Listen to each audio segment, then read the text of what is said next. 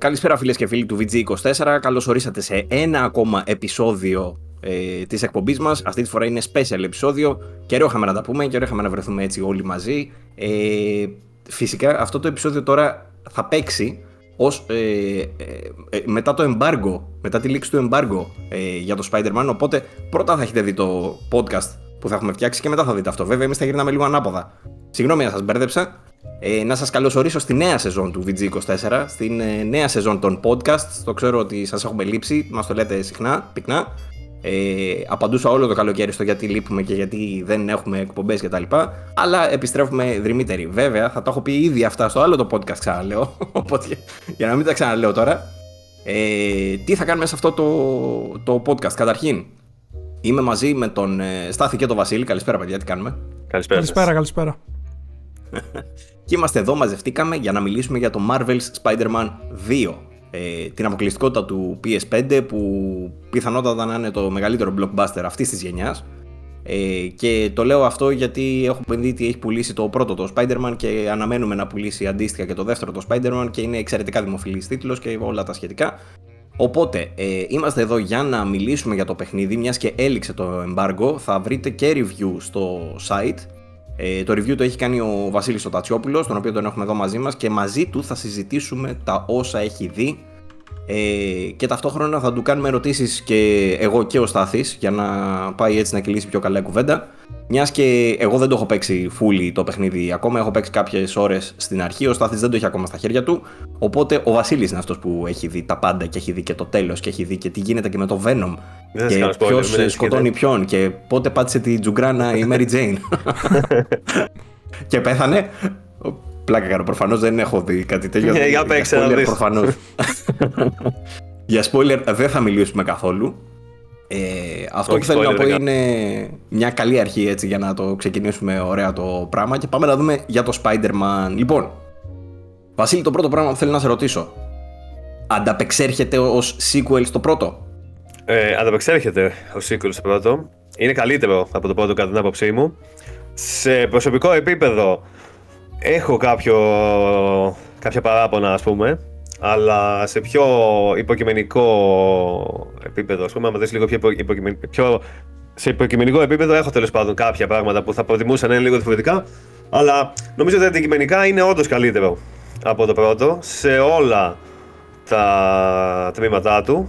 Ε, δηλαδή, εντάξει, θέλω να πω ότι μπορεί κάποιος να μην ικανοποιηθεί πλήρως από κάποια πράγματα γιατί θα περίμενε κάτι διαφορετικό, αλλά αυτό είναι μόνο προσωπική ε, ματιά, ας πούμε, πάνω στο blockbuster. Ω blockbuster sequel, νομίζω ότι είναι καλύτερο. Είναι μεγαλύτερο, πιο εντυπωσιακό, ε, παίζει καλύτερα, δείχνει καλύτερα, ακούγεται καλύτερα, έχει περισσότερα πράγματα, πιο εντυπωσιακά σκηνικά. Έχει δύο χαρακτήρες, μόνο και μόνο αυτό δηλαδή. Έχεις δύο χαρακτήρες περισσότερα skills, περισσότερα abilities, περισσότερες αποστολές, ε, side και κανονικές και οτιδήποτε. Κακούς, πιο εντυπωσιακούς από το πρώτο. Έχει Venom, ας πούμε. Αυτό και μόνο. Ε, εντάξει, δηλαδή στο πρώτο είχαμε λίγο πιο δεύτερο κλασσά τους villains σε σχέση με το δεύτερο. Και ναι, σίγουρα θα πω, πριν πούμε πιο αναλυτικά, ότι είναι ένα sequel που κάνει αυτό που θέλουμε από ένα sequel. Δηλαδή να πάρει το πρώτο παιχνίδι, να μην αλλάξει ό,τι έγινε σωστά, ε, να μην αλλάξει πολλά πράγματα γιατί τα περισσότερα έγιναν σωστά στο πρώτο, αλλά να βελτιώσει στα σημεία πολλά ε, χαρακτηριστικά του πρώτου και να, να εισάγει κάποια καινούργια πράγματα τα οποία όμως να έχουν όντως νόημα, να μην είναι δηλαδή απλά ξέρω εγώ ένα νέο skill tree και αυτό είναι όλο, να έχει κάποια πράγματα που να αλλάζουν κάπως την εμπειρία και να τη βελτιώνουν και τα κάνει όλα αυτά το Spider-Man 2. Ωραία. Ξε, ξεκινώντας ε, λοιπόν ε, ε, για να μιλήσουμε για, το, για τα βαθύτερα έτσι, στοιχεία του παιχνιδιού να πούμε ότι μην περιμένετε ένα sequel στη φάση του The Last of Us Part 2 που πήρε ρίσκα, που έκανε, άλλα, έφερε τα πάνω κάτω ε, είχε τις ε, ανατροπές σε δομική μορφή θέλω να πω δομικά στοιχεία του παιχνιδιού έφερε ανατροπές ούτε, ούτε ένα sequel όπως ήταν το Arkham City δηλαδή που okay, άλλαξε okay. όλο το πρώτο παιχνίδι. Δηλαδή το πρώτο δεν ήταν καν open world, ξέρω εγώ, αν θυμάμαι σωστά. Και το δεύτερο ήταν. Σωστά θυμάσαι, ναι. Ναι, και άλλαξε τόσο πολύ. Όχι, δεν είναι τέτοιες αλλαγές. Βέβαια, η αλήθεια είναι πως το Spider-Man δεν τις χρειαζόταν κιόλας γιατί ε, ήδη το πρώτο Last of Us ήταν ένα παιχνίδι που είχε διαφορετικό ε, ύφος, ας πούμε, και διαφορετικό στυλ. Δεν περίμενε απλά να είναι ένα blockbuster με έναν γνωστό super που θα είναι διασκεδαστικό και εντυπωσιακό και γρήγορο, ήθελε να κάνει κάτι παραπάνω. Οπότε ήταν πιο λογικό το sequel εκείνο να προσπαθήσει να κάνει κάποιες αλλαγές σε σχέση με το Spider-Man. Επίσης, ας πούμε, έχουμε δει μεγάλες αλλαγές στο, στο Uncharted για παράδειγμα από τα 1 στο 2, αλλά το Uncharted τις χρειαζόταν τις αλλαγές και το πρώτο είχε πολλά θέματα. Το Spider-Man το πρώτο δεν είχε πολλά θέματα ώστε να χρειαστεί να αλλάξει κάτι το sequel, ας πούμε.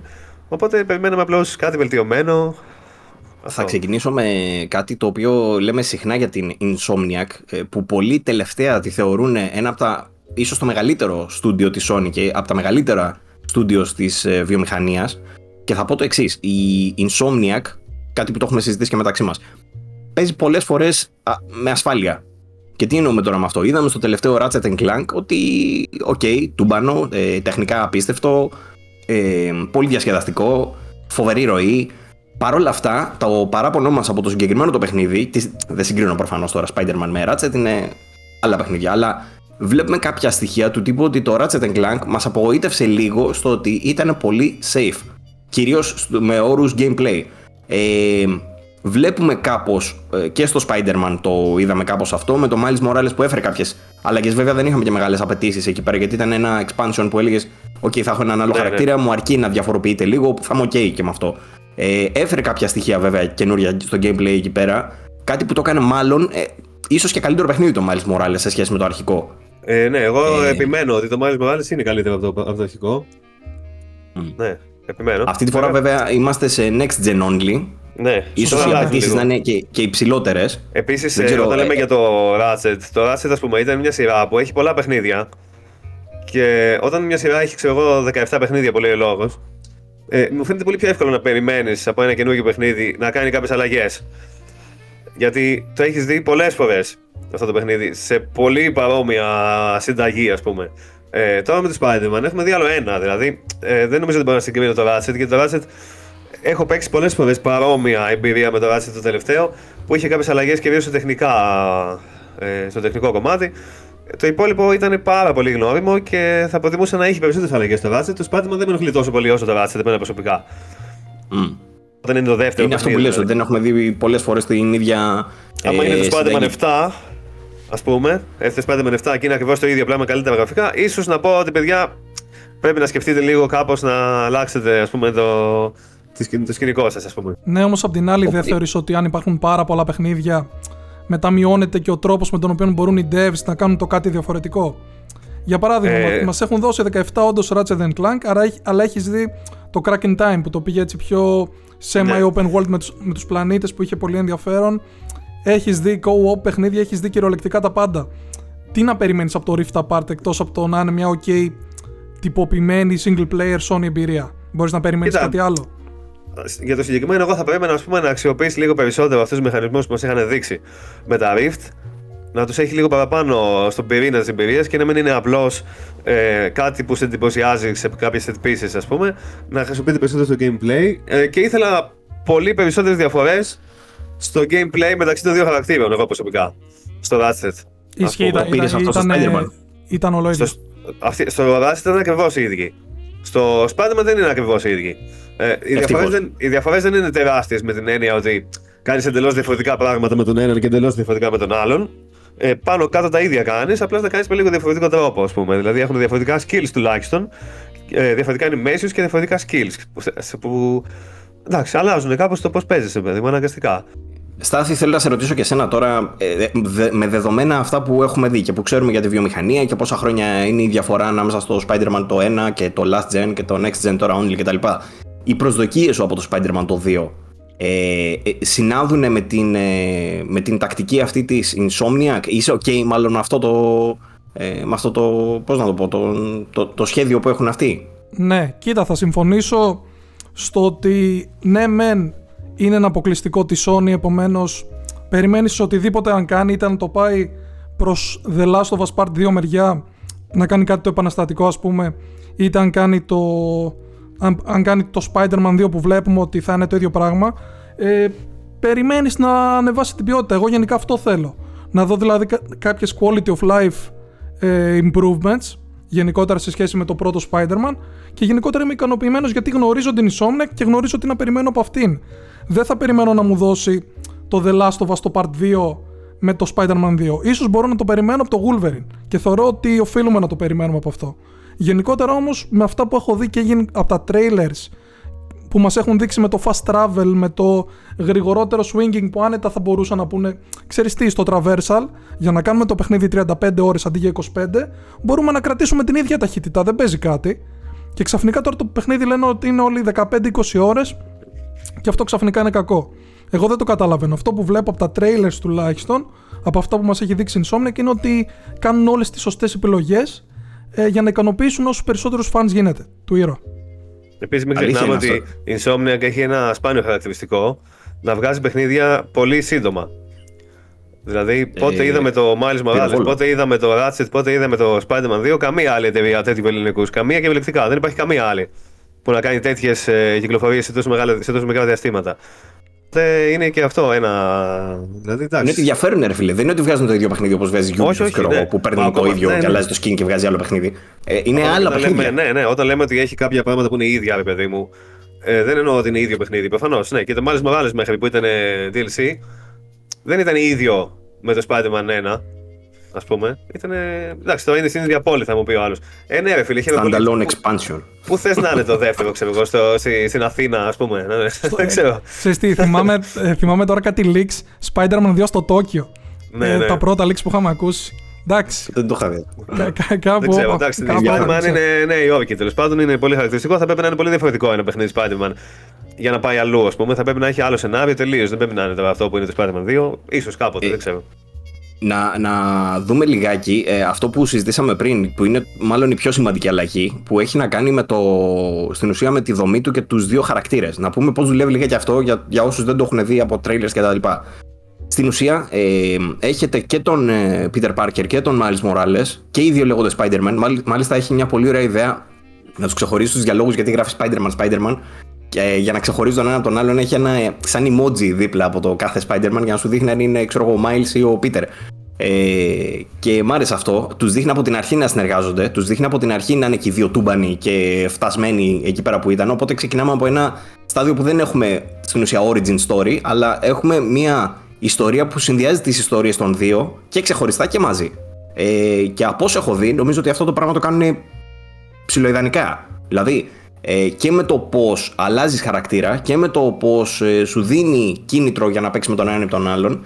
Ε, έλεγα στο Βασίλη πιο πριν για παράδειγμα ότι εγώ είμαι γύρω στο 3ωρο-4ωρο και εξερευνούσα ρε παιδί μου λίγο εκεί πέρα την πόλη να δω πώς δουλεύουν οι δευτερεύουσες αποστολές κτλ.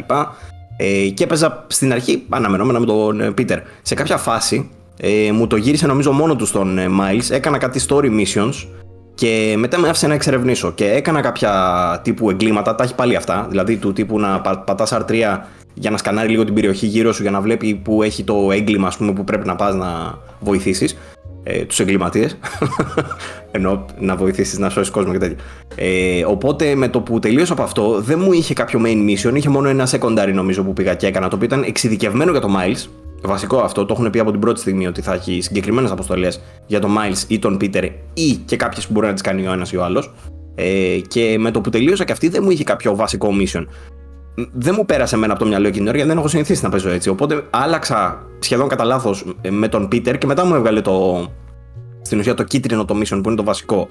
Ε, και κάπως έτσι δουλεύει τέλος πάντων το σύστημα αυτό με τους δύο τους χαρακτήρες. Σου δείχνει το χαρτί κιόλας που είναι ο άλλος ο Spider-Man, ε, Μπορείς να πας να τον βρεις κιόλας, νομίζω, έτσι δεν είναι, Βασίλη; Ακόμα δεν έχω καταλάβει.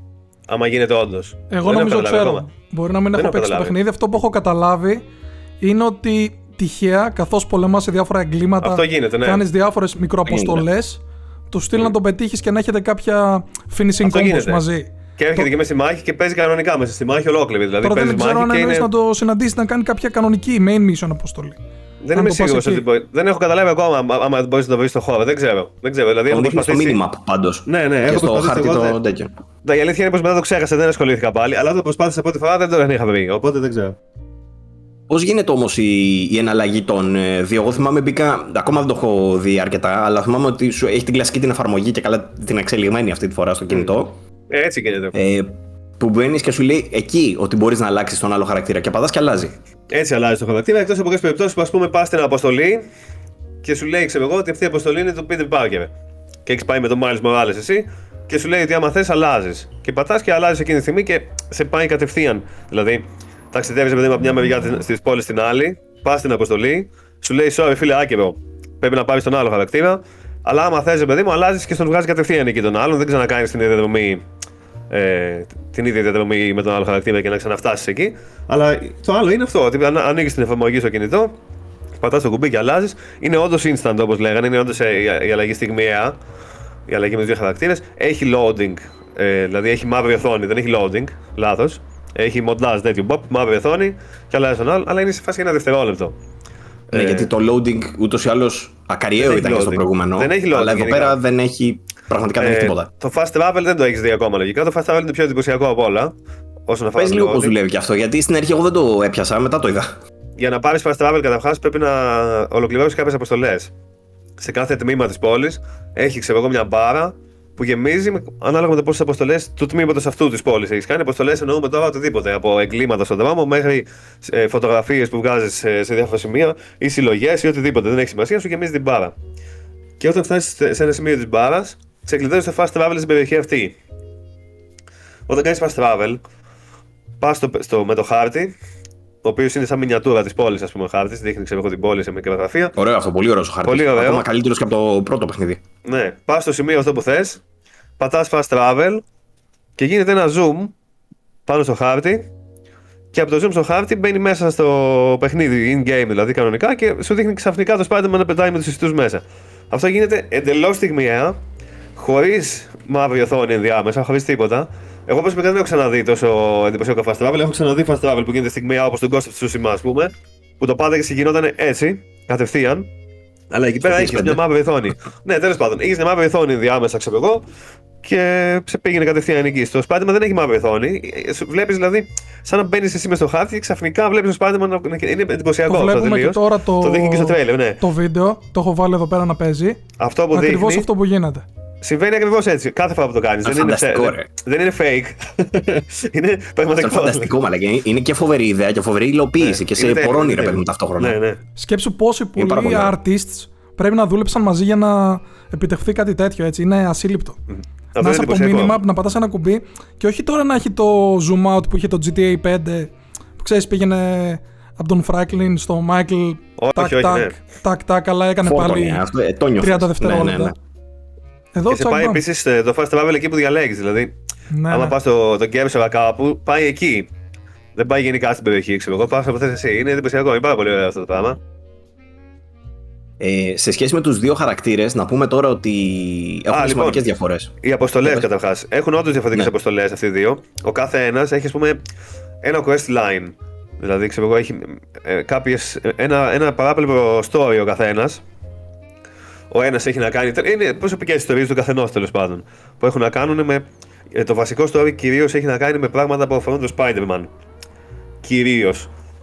Και το, τα παράπλευρα έχουν να κάνουν περισσότερο με το χαρακτήρα, ας πούμε. Δηλαδή, πας με τον Miles στο σχολείο του και κάνεις κάποια πράγματα. Τέλος πάντων, στο κολέγιο της κατά είναι και κάνεις κάποια τέτοια. Και ο καθένας έχει ένα ξεχωριστό. Το οποίο έχει κανονικές αποστολές σχετικά. Δεν είναι δηλαδή πήγαινε, μάζεψε ξέρω εγώ πέντε μπιζέλια, ας πούμε. Είναι κανονικές αποστολές, έχει μάχες. Γιατί αυτό boss. δεν θα βγάζει κανένα νόημα για το Spider-Man. ναι, ισχύει. έχει boss μέσα, ξέρω εγώ, τέτοια πράγματα. Δηλαδή, bossάκια, έχει άλλους χαρακτήρες που πολεμάς μαζί τους. Έχει διάφορα πράγματα. Είναι σαν κανονικό side mission δηλαδή, όπως θα, θα έπρεπε να είναι. Δεν είναι πολλά, είναι η αλήθεια. Ούτε όμως λίγα με την έννοια να παίξεις τρεις αποστολές και να τελειώσει. Είναι ok τέλος πάντων το καθένα. Ε, Βασιλή, διάφορα... είναι ουσιαστικά οι ουρές όπως είχε το Arkham Knight που σου έχει ένα κεντρικό έτσι σαν μενού και είχε μετά τάδε αποστολές, πέντε αποστολές για το χαρακτήρα τάδε. Που ήταν ε, side χαρακτήρας. Απλά αυτή τη φορά είναι για τον Peter και τον Miles. Δηλαδή αφορά περισσότερο τις προσωπικές του ζωές, να φανταστώ. Ε, όχι ακριβώς τις προσωπικές ζωές, έχει και άλλα πράγματα. Αλλά ναι, είναι λίγο πιο. Είναι, είναι λίγο, πώς να το πω. Ότι το main story είναι πιο epic. Αυτά που συμβαίνουν, είναι πιο επικά, ξέρω εγώ, και πιο μεγάλης κλίμακας. Στα side missions είναι λίγο ο σπάτι με της γειτονιάς, παιδί μου. Κάπως έτσι. Δηλαδή κάνεις και πράγματα. Ωραία, είναι ωραία. Ε, είναι ωραία. αλλαγή και... αυτή. Ναι, ναι, από το να φεύγεις ρε παιδί μου και από το big ε, set piece, ξέρω εγώ, για να πηγαίνεις στο πιο τέτοιο στο χαρακτήρα. Έχει και κάποια σκηνικά, ας πούμε, που είναι ωραία, τα οποία είναι σε τελείως random αποστολέ κιόλας. Δηλαδή, έχει κάποιες αποστολές που δεν είναι καν μία, ε, μέσα, μέσα στις παράπλευρες του κάθε χαρακτήρα. Είναι στο χάρτη. ξέρω εγώ, random αποστολέ και έχει κάποιες αποστολές που είναι πολύ ωραίες αυτές. Δηλαδή, ας πούμε, έχει μία που πας στο παρελθόν και βλέπεις εγώ ότι είναι όχι παλιότερα και παίζει το σπίτι του και εκεί πέρα και ήταν πολύ ωραία, ας πούμε. Αυτή. Έχει διάφορα τέτοια μέσα, κάποιες επιλεξούλες τέτοιες ωραίες μέσα. Να ε... πω έτσι αυθαίρετα πάνω σε αυτά ότι πέτυχα μια αποστολή, δεν θα πω τώρα αν ήταν main, αν ήταν side ή συγκεκριμένα ποιον αφορούσε. Ε, θα πω ότι είδα μια τέτοια που πήγα στο παρελθόν. Μου θύμισε λίγο Uncharted, θα πω. Ναι. Uncharted 4, όχι τέτοιο. Ναι, ναι. Ε, γιατί σε συνδυασμό με αυτό που κάνει με την αφήγηση, ρε παιδί μου, προφανώς ε, φαντάζεστε ότι το παιχνίδι είναι open world κτλ. Και, και έχει και τα main missions. Σε ένα από τα main missions τέλος πάντων ε, ε, έκανε κάτι τέτοιο. Και μου θύμισε πολύ Uncharted. Γιατί αυτό που με έβαλε να κάνω μου θύμισε ήταν τέτοιο τύπου ρε παιδί. Και καλά ε, είχε να πάω να κάνω ένα μικρό πράγμα για να εξελίξει λίγο το σενάριο και την ναι, ιστορία ναι, εκείνη την ώρα. Και τους χαρακτήρες. Αυτό βλέπεις εκείνη την ώρα. Ε, με γραφικά πολύ ωραία κτλ. Παρ' όλα αυτά το μοντέλο της Mary Jane είναι για σφαλιάρες, δεν ξέρω ποιο θα μετά, μετά, θα πούμε μετά. Αλλά ναι, θα τα πούμε μετά αυτά. Ε, και σε ένα άλλο mission θα πω ότι έκανα μια δραστηριότητα που είχε ένα mini game το οποίο μου αρέσει πάρα πολύ. Γιατί ε, συμπεριέλαβε τις σκανδάλες του Βασίλη, που το συζητήσαμε αυτό, δεν του άρεσε πάρα πολύ και το ανέφερε και πριν, που και καλά ακολούθα το καλώδιο ή δες με το Vision, το τάδε. Τα βαριέμαι λίγο. Ε, το... Ναι, τα βαριέμαι, τα βαριέμαι αυτά επειδή. Στο σημείο εκείνο. Είναι πάρα πολύ συνηθισμένα. Το έχουμε δει στο Assassin's Creed, στο Tsushima, το έχουμε δει σε όλα τα παιχνίδια Open World με κάποια μορφή διαφορετική. σε φάση. Πάτα το, αυτό που σου βγάζει το, την όραση τη συγκεκριμένη και δες τα κλουζ το πάτημα και ακολούθα τα πατημασιές π.χ. Εμένα μου αρέσουν δηλαδή, ε, εγώ θα το γούσταρες στο Witcher 3 για παράδειγμα. Τώρα... Στο Witcher ήταν ωραία, φίλε. Εντάξει, ε, ήταν τι ωραίο, εντάξει. Αλλά... Πατούσα ένα κουμπί και απλά περπατούσες. Στο Witcher όμως ήταν ταιριαστό κάπως. Ήταν κάπως ταιριαστό στο concept κάπως τουλάχιστον. Ναι, OK. Okay, δηλαδή, ενώ ας πούμε στο Tsushima με βάζει να ακολουθώ πατημασιές, ξέρω εγώ, για δύο λεπτά και μετά ξανά και μετά ξανά. Ναι, ή ναι, στο ναι. Spider-Man ακολούθα το καλώδιο μέσα στον τοίχο. Εντάξει, το έκανα μία φορά. Μετά ακολούθα άλλο ένα καλώδιο μέσα στον άλλον τοίχο. Θα σου πω, μ' αρέσει που έχουν κάνει μια προσπάθεια, μικρή προσπάθεια, αλλά έχουν, κάνει μια ναι. προσπάθεια να το διαφοροποιήσουν κάπως. Έχει κι άλλα, έχει ώστε να εκμεταλλεύεται τις ε, ικανότητες, ας πούμε, κάπως του Spider-Man. Ναι, τον ναι, ιστό. Ή ότι.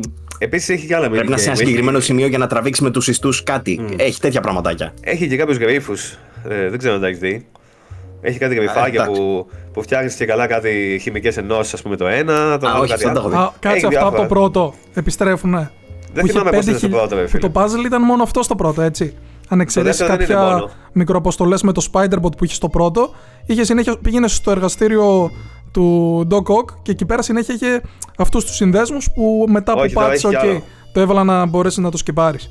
Τώρα έχει κι άλλο. Έχει ένα που πρέπει να αφαιρέσεις κάποια κακά ας πούμε, πράγματα από την σύνδεση τέλος πάντων τη χημική.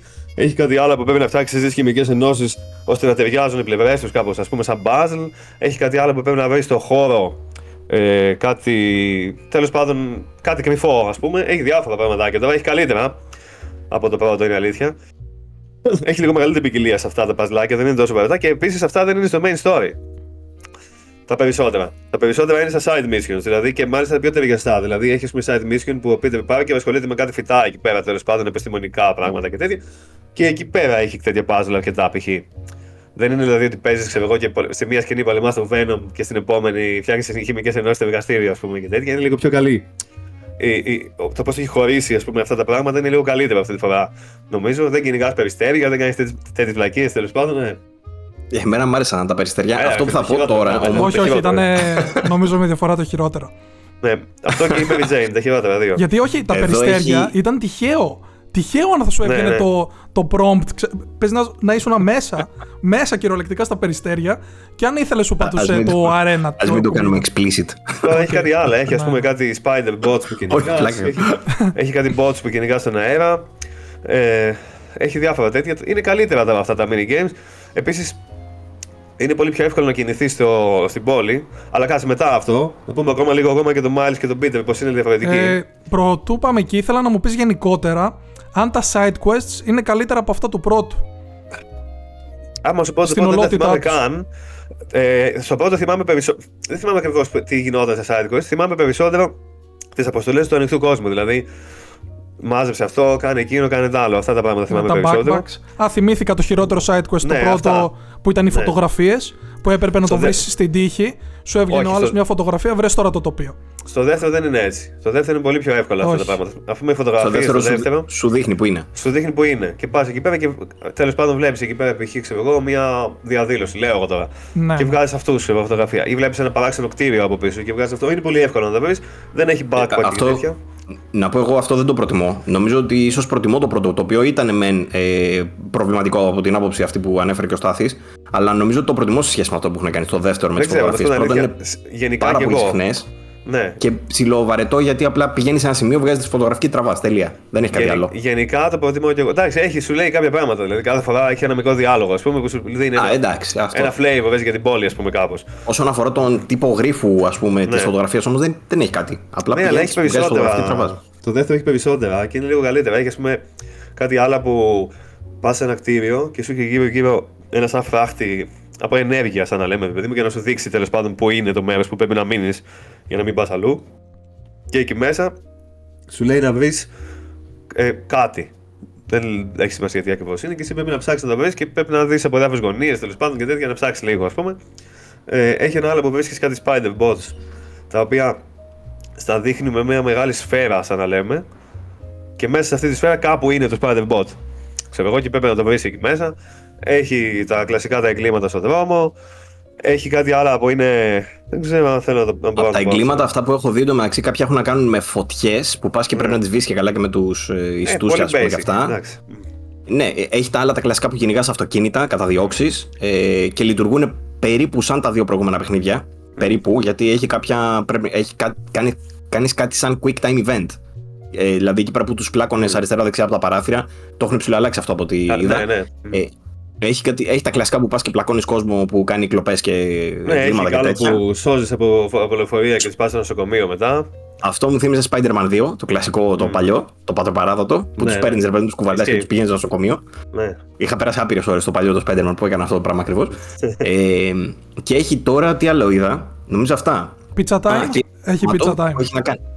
Pizza time δεν είδα, όχι. Όχι. Ω, Γαμάτο, και- και δεν έλα, pizza ρε time. φίλε. Έχει και κάποια άλλα που δεν Ε, ξέρω αν μπορούμε να τα πούμε αυτά με παιδιά μου. Δεν είμαι Με σίγουρος. τα φτερά, θα πω εγώ, που είναι σε φάση ε, χρησιμοποιείς τα φτερά για να, περα... για να σε μάθει Όχι. και να το χειρίζεσαι καλύτερα. Έχει και και να... κάποια άλλα με το Miles. Δεν ξέρω, δεν τα έχετε δει μάλλον. Τέλος πάντων, δεν πειράζει. Άστο, δεν, το πειράζει. έχω δεν είμαι σίγουρος αν, αν θα είναι καλό να το πω. Δεν πειράζει. Άστο. άστο Αυτό που μας έχουν δείξει με το Να το Miles, πούμε. δεν ξέρω αν είναι side, είναι με ένα ρομποτάκι που ουσιαστικά δημιουργεί αυτά τα κύματα από πίσω του και εσύ πρέπει να το ακολουθήσεις. Και μετά να το. να πας ουσιαστικά μέσα από τα κύματα, να ανοίξεις το wingsuit ναι, για να έχει πας και- πιο γρήγορα και εν Έχει τέλει και να τέτοια. το καταστρέψεις. Μμ. Δεν Έχει ξέρω αν είναι τέτοια, side έχει- τώρα αυτό ή. Άλλο θέλω να πω εγώ. Ε, side είναι αυτό, ναι. Άλλο θέλω να πω όμως εγώ και δεν το λέω καλύτερα γιατί δεν είμαι σίγουρος ότι είναι γνωστό. Ε, δεν είναι πολύ Ωραία. σπουδαία, ρε παιδί μου, αλλά εντάξει, δεν χρειάζεται. Εντάξει. Α πούμε, έχει μια σχετική ποικιλία πάντως, έτσι. Έχει Θυμίζουν μια ποικιλία. τα αυτά του πρώτου; Ναι, δηλαδή, αν θες να αυξήσεις αυτή την μπάρα που έλεγα πριν, η οποία σου δίνει κάποια τέλος πάντων ε, XP και πόντους για να πάρεις στολές και οτιδήποτε τέτοιο.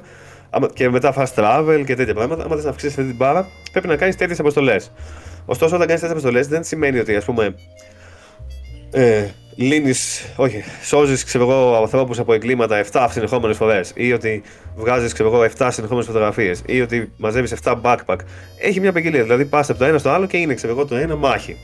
Το άλλο γρίφος. Το άλλο ξέρω εγώ κυνηγητός στον αέρα με το wingsuit. Το άλλο είναι φωτογραφία. Το άλλο είναι να βρεις ένα κρυμμένο αντικείμενο.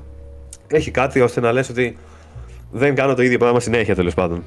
Υπάρχει μια ποικιλία. Εγώ είμαι ικανοποιημένος με αυτό γιατί εγώ αυτό θέλω από αυτά τα παιχνίδια. Θέλω να είναι απλό σε αυτά τα open world με τέτοιου είδους δραστηριότητες. Θέλω να είναι πολύ απλό, εύκολο, αλλά να μην είναι βαρετό. Να μην νιώθω ότι κάνω συνέχεια το ίδιο. Και μάλιστα στο Spider-Man, όπως και στο πρώτο, περισσότερο ένιωθα ότι βαριέμαι με τα mini game, όχι mini games, με τις mini αποστολές αυτές τέλος πάντων που είχαν μάχη. Γιατί τη μάχη την Είχε κάνω και πολλά στο και σε main. ανάγκαζε Ναι. να τα κάνεις κιόλας. Σου λέει τρία Ναι. εδώ, τρία εκεί, Ναι. τρία παραπέρα. Και επίσης τη μάχη την κάνεις και στο main quest. Συχνά, πολύ συχνά. Δεν χρειάζεται και στα- σε αυτά τα μικρά μικρές αποστολές να κάνω μάχη. Ενώ τα άλλα δεν τα έχεις στο main quest. Το main quest δεν με βάζεις να βγάζω φωτογραφίες, τουλάχιστον να ψάχνω πράγματα και τέτοια. Οπότε αυτά είναι λίγο πιο διασκεδαστικά και τις πάνε κάπως το βασικό quest. Οπότε προτιμούσα να κάνω αυτά παρά τις μάχες εγώ προσωπικά. Αν και οι μάχες είναι πολύ πιο γρήγορες τέλος πάντων. Και επίσης το παιχνίδι σου δίνει λόγους να ασχοληθείς με όλα αυτά τα πράγματα. Γιατί όταν ε, ολοκληρώνεις τέτοιες αποστολές, παίρνεις κάποιο κάποιους πόντους τέλος πάντων, οι οποίοι χρησιμοποιούνται ή για να αγοράσει στολές που έχει πολλές στολές και πολύ ωραίες στολές. Πολύ όμορφες και με πολλές λεπτομέρειες. Έχει πάνω, ξέρω εγώ, κουνιέται πάνω το ρεύμα στη στολή του Μάλι και το βλέπεις, παιδί μου. Έχει άλλη, είναι σαν κάτωπτρα και αντανακλά τα πάντα γύρω-γύρω. Είναι πάρα πολύ ωραίες στολές που έχουν βάλει. Πολλές. Κάθε μία έχει και διαφορετικές εκδοχές που ξεκλειδώνεις. Ναι, το είδα αυτό. Με διαφορετικά χρώματα. Ναι. Οπότε έχεις αυτή την επιλογή. Να κάνεις αποστολές τι μικρές για να ξεκλειδώσεις αποστολές. Ε, στολές. Μετά έχεις άλλη επιλογή με τους πόντους που παίρνεις από τις μικρές αποστολές να αναβαθμίσεις ή τα gadget που έχεις ή τα skill που έχεις ή τα skill της στολής, ας πούμε. Π.χ. περισσότερη ζωή, περισσότερη ζημιά, πιο γρήγορο web swinging και τέτοια πράγματα. Τα οποία είναι πάρα πολύ βοηθητικά να τα, να τα αναβαθμίσει και για τις μάχες και για όλα και πολύ διασκεδαστικά πολλά από αυτά. Δηλαδή βελτιώνουν το gameplay. Όταν ας πούμε, γίνεσαι πιο γρήγορος στο swinging ας πούμε, ή αποκτάς καινούργιες δυνατότητες ε, με τους ιστούς, γίνεται πιο διασκεδαστικό το gameplay. Άρα σου δίνει λόγους να ασχοληθείς με τις mini αποστολές, οι οποίοι λόγοι δεν είναι αποκλειστικά. Ε, δεν αφορούν αποκλειστικά τη συλλογή, ας πούμε. Ότι θέλω να τις κάνω όλες για να τις κάνω. Α πούμε, ε, αφορούν και το gameplay πιο συνολικά. Δηλαδή, βελτιώνουν κάποιες πτυχές και κάνουν καλύτερο το gameplay, ας πούμε, όταν ασχοληθείς με αυτά τα πράγματα και πιο εύκολο σε κάποιε μάχε. Οπότε για μένα αυτό είναι το, ο σωστός τρόπος. Προσωπικά, εγώ έτσι θεωρώ ότι είναι ο σωστός τρόπος να, να με κάνει να θέλω να ασχοληθώ για να πάρω κάτι κιόλας. Δηλαδή, να μου δίνει κάτι όντω. Ε, αυτό να πούμε λιγάκι και για την ε, μάχη. Λοιπόν, όποιος έχει παίξει και το Miles και το βασικό το παιχνίδι, θα θυμάται ότι στο Miles Morales, παντώντα, αν θυμάμαι καλά, νομίζω είναι το ίδιο, L1 και τετράγωνο ή L1 και τρίγωνο κτλ. Ε, θα θυμάσαι εσύ, ότι κάνεις τον ηλεκτρισμό τέλος πάντων. Τον ηλεκτρισμό ε, ήταν για το Miles λέμε τώρα, έτσι; Ναι, ναι, ναι. Είχε διάφορους συνδυασμούς. Δηλαδή ήταν με το, το L1 και το Χ τους πήγαινε στον αέρα. Το L1 τετράγωνο πρέπει να ήταν. Όταν, κατε, όταν ήσουν στον αέρα και κατέβαινες κάτω, που είχε ένα σωστά, AOE effect. Το ήταν τρίγωνο σαν ήταν μπουνιά. Το τρίγωνο ναι. ήταν μπουνιά από μακριά. Ναι. Που του έδινε, OK, okay, ένα άλλο. Έτσι, ένα άλλο. Πώς να το πω έτσι. Ένα, κάτι γλυκό σε σχέση με το Spider-Man. Ένα επίπεδο Αυτό. παραπάνω, ναι. Ήταν η διαφοροποίηση, ας πούμε, σε σχέση με το βασικό το παιχνίδι. Ναι, ναι. Σε αυτό, στο Spider-Man το 2, οι τύποι τι έχουν κάνει; Έχουν πάρει αυτό το στοιχείο από το Miles Morales και το έχουν ενσωματώσει για να το έχουν και οι δύο. Τώρα τι ναι. σημαίνει αυτό; Ο Miles στην ουσία κάνει αυτό το πράγμα, δηλαδή χρησιμοποιεί και τον ηλεκτρισμό συν άλλες δυνάμεις, ε, συν skill tree πάνω σε αυτά. Πολύ πιο πολύπλοκο τέλος πάντων σε σχέση με το Miles Morales. Όλο αυτό ε, ε, σκεφτείτε το σε ευρύτερο πλαίσιο. Και ταυτόχρονα έχει και ο Peter ε, το ίδιο πράγμα, ο οποίος φυσικά δεν έχει ηλεκτρισμό. Τι έχει, έχει τις. Ε, αυτά που έχουμε δει στο Avengers που πετάει από πίσω τη αράχνης στα μεταλλικά τα τέτοια. Που το έχει νομίζω και στο ναι. Spider-Man το πρώτο. Ναι. ναι, ναι. Ε, αλλά ήταν για πολύ συγκεκριμένο πράγμα. Συν το ότι χρησιμοποιούν πάλι ε, skill tree για όλα αυτά. Δηλαδή, ξέρω σου έχει με τον Peter όταν πατάς ξέρω Ελένα και τρίγωνο και έχεις επιλεγμένη αυτή τη δύναμη να κάνει ευθεία επίθεση, ας πούμε, σαν ε, τορπίλι λες και είναι ο Raiden. Ναι, έχει, έχει τέτοια πραγματάκια. Και αναβαθμίζεις αυτές το skill tree επίσης mm. και αποκτούν και κάποιες νέες ιδιότητες, παιδί μου, πιο μακριά πάνε και τέτοια. Και επίσης έχει και άλλες. Δηλαδή, αποκτάς και άλλες και μετά καλείς να διαλέξεις ποιες θα έχεις. Και θα, έχεις, ε, θα φοράει ο χαρακτήρας. Δηλαδή, ας πούμε, έχεις και θα κουμπώσεις πάνω στα, ναι. στο τρίγωνο, στο τετράγωνο κτλ. Εννοείται πως έχει και δυνάμεις στο Symbiote. Δεν, αυτό δεν είναι spoiler. Φαντάζομαι, παιδιά, εντάξει. Okay. Όχι, αυτό έχουμε δει από την πρώτη στιγμή. Είναι προφανές ότι θα έχει και δυνάμεις στο Symbiote που θα χρησιμοποιήσει. Οι οποίες είναι αρκετά ωραίες και πολύ όμορφες εμφανισιακά όπως τι δείχνει. Τις δυνάμεις που έχει το Symbiote όταν τις παίρνεις πιο ισχυρό. Όπως πιο... το συζητάγαμε κάποιον, θυμίζουν prototype. Νομίζω ναι, ναι, ο, ο, ο Χρήστος μου είπε. Μοιάζουν το, με το prototype. Αυτό που πετάει πλοκάμια και τέτοια. Ναι. Και τέλος πάντων αυτό που λέει ο Παύλος ισχύει. Έχει ε, skill tree. Έχει ένα skill tree ο Peter Parker και ένα ο Miles Morales και υπάρχει και ένα τρίτο skill tree που είναι κοινό και για τους δύο. Δηλαδή ξεκλειδώνεις πράγματα που χρησιμοποιούν και οι δύο, τα οποία δεν έχουν να κάνουν με τις δυνάμεις αυτές. Α πούμε, πατώντας το τρίγωνο πατημένο, παίρνεις το όπλο του εχθρού για παράδειγμα. Το οποίο μπορεί να το κάνει και. Πράγματα. Ναι, που το, το ξεκλειδώνει και οι δύο μαζί. Εγώ νομίζω ότι γενικά Παράλληλα, είναι και αυτό που λες ότι με, με, ε, έχει κι άλλο μετά για τις ναι, ναι. ικανότητες. Δηλαδή να αυξήσεις τη ζωή σου, να αυξήσεις τα κλασικά αυτά. Έχει για τα gadget. Ε, και για τα gadget ξεχωριστό. Για τα gadget. Γενικά γίνεται χαμούλης. Νομίζω είναι αρκετά. Τα, το σύστημα των upgrades είναι ε, πλήρως ικανοποιητικό. Θα προτιμούσα να ήταν λίγο πιο διαφορετικό, ε, ας πούμε, στο καθενός στο skill tree, τα περισσότερα που παίρνεις τα καινούργια skills είναι του στυλ αυτή η δυνατότητα λίγο πιο δυνατή. Ίσως θα προτιμούσε να έχει περισσότερες ικανότητες ή κάποιες μεγαλύτερες διαφοροποιήσει, ας πούμε. Αλλά και πάλι, εντάξει, είναι μικρό αυτό το παράπονο, δεν με πολύ ενοχλεί. Συνολικά είναι πολύ πλήρες το σύστημα, έχει πάρα πολλά πράγματα να ξεκλειδώσεις. Δηλαδή θα τερματίσεις το παιχνίδι, θα κάνεις και τα set quests σχεδόν όλα και τέτοια και δεν θα έχεις ξεκλειδώσει ακόμα όλα τα ε, τέτοια του skill tree. Το οποίο σημαίνει ότι διαλέγεις κάπως πώς θα παίξεις. Δηλαδή, δεν είναι ότι θα έχεις στις πρώτες 5 ώρες όλο το skill tree γεμάτο, θα πρέπει να διαλέξεις πόσο σου αρέσει να παίζεις και να πας προς αυτή την κατεύθυνση, ας πούμε. Θες gadget, θα πας στα gadget. Θες ξέρω abilities, θες να δυναμώσεις το χαρακτήρα, ας πούμε; Εγώ για παράδειγμα το πρώτο πράγμα που ξεκλείδωσα ήταν όλα τα skill που υπάρχουν που αφορούν το, τους ιστούς, την κίνηση με τους ιστούς στην πόλη. Για να πάω πιο γρήγορα, πιο ψηλά, να κάνω τέτοια πράγματα. Άλλος μπορεί να θέλει να κάνει τη μάχη πρώτα για παράδειγμα. Ναι, είναι... Να να πούμε μια βασική διαφορά σε σχέση με το πρώτο. Αν θυμάστε, το gadgets θα χρησιμοποιούσες με, ε, με ένα ξεχωριστό wheel στην ουσία. Το οποίο το επέλεγες και μετά μπορούσες να το πυροβολήσεις. Εδώ πέρα είναι πιο, πιο seamless, πιο. Εδώ είναι σαν δεύτερο ενωμένος, καλύτερα ας πούμε. Που το έχει, αυτό, το έχει σαν skill. Δηλαδή, σκεφτείτε τις ικανότητες στον ηλεκτρισμό και τα πλοκάμια και όλα αυτά, αυτό που δείχνει τώρα στο βίντεο, ότι τα χρησιμοποιείς με το Ελένα, για παράδειγμα, Ελένα και τετράγωνο, Ελένα και τρίγωνο, Ελένα και χ. Ενώ τα gadgets τα χρησιμοποιείς εκείνη την ώρα, ταυτόχρονα, real time, χωρίς να χρειάζεται να μπει σε οποιοδήποτε wheel, ναι. με το arena. Δηλαδή, πατώντας arena και τρίγωνο ή τετράγωνο κτλ., ναι. μπορείς να επιλέξεις, να, να χρησιμοποιήσεις μάλλον τα gadgets που έχεις επιλέξει στις συγκεκριμένες θύρες. Και είναι και χρήσιμο. Δεν είναι τόσο πολύπλοκο όσο το λέω, είναι πολύ πιο όχι, όχι, εύκολο και πιο απλό. Και το έχω φτιάξει πολύ νομίζω αυτό το πράγμα. Στην αρχή νόμιζα ότι θα μπερδεύομαι. Και ότι θα... Εγώ απλά τα ξεχνάω να τα χρησιμοποιήσω επειδή είναι πάρα πολλά. Μετά θα τα χρησιμοποιήσω όμως γιατί είσαι καλή κάπως. Σου δείχνει κάποια πράγματα. Ναι, είναι λίγο, είναι λίγο πιο δύσκολο. Μου φάνηκε λίγο πιο δύσκολο στο normal σε σχέση με το προηγούμενο. Είναι πιο δύσκολο. Είναι σίγουρα πιο δύσκολο. Εγώ έχασα μερικές φορές. Ενώ στο πρώτο δεν. Έχει, έχει και μικρότερο χρόνο, ας πούμε, την, ε, την ώρα που σου βγάζει το, τη διέστηση ότι πάνε να σε χτυπήσουν. Νομίζω είναι μικρότερο το διάστημα το χρονικό μέχρι να σε χτυπήσουν. Και με χτυπούσαν πολλές φορές. Και λέω τι έγινε, αφού ήμουν καλός. Περισσότερο damage, πεθαίνεις πιο εύκολα. Βέβαια, αυτά μπορείς να τα αναβαθμίσεις αυτά μετά. Να πάρεις περισσότερο health και τέτοια. Επίσης υπάρχει ένα καινούργιο πράγμα. Το... Η απόκρουση στη μάχη. Ναι. Μπράβο, εκεί ναι. ήθελα να καταλήξουμε. Για πάμε. Το οποίο δεν υπήρχε. Είναι, είναι η βασική διαφορά στη μάχη. Δηλαδή, okay, υπάρχουν παιδί μου skills και για τον παιδί και τέτοια, αλλά η ίδια η μάχη Ανεξάρτητα από τα πάρει πλέον. Ναι, ανεξάρτητα με τα skills και τα gadgets που χρησιμοποιήσει, η ίδια η μάχη, το σύστημα της μάχης το ίδιο είναι περίπου το ίδιο. Δηλαδή, χτυπάς μπουνιές, κλωτσιές και τέτοια, αποφεύγεις με το κύκλο, περνάς από κάτω τα πόδια, τους πηδάς πάνω τους, του σηκώνεις. Το τρίγωνο είναι αυτό που τους πετάει τον ιστό, ναι. Ναι, είναι περίπου ίδιες κινήσεις. Πατημένο το τρίγωνο, ξέρω το τετράγωνο τον πετάει πάνω, μετά κάνεις αυτό με τον ιστό και κάνεις κλωτσιά, είναι περίπου τα ίδια. Όμως έχει και το πάρει το οποίο ε, αλλάζει κάπως τη φάση της μάχης. Γιατί όταν σε χτυπάνε, πατάς Ελένα, θέλω να πω. Όχι, δεν θυμάμαι. Ελένα, Ελένα. Ελένα είναι. Ναι, ναι. ναι. Δεν το θυμάμαι. Δεν, δεν, ποιο πατάς, τέλος πάντων.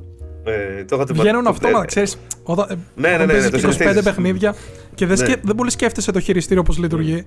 Ε, λες τώρα, ε, εντάξει, το έμαθα, αυτόματα ναι. βγαίνει, δεν το σκέφτεσαι καν.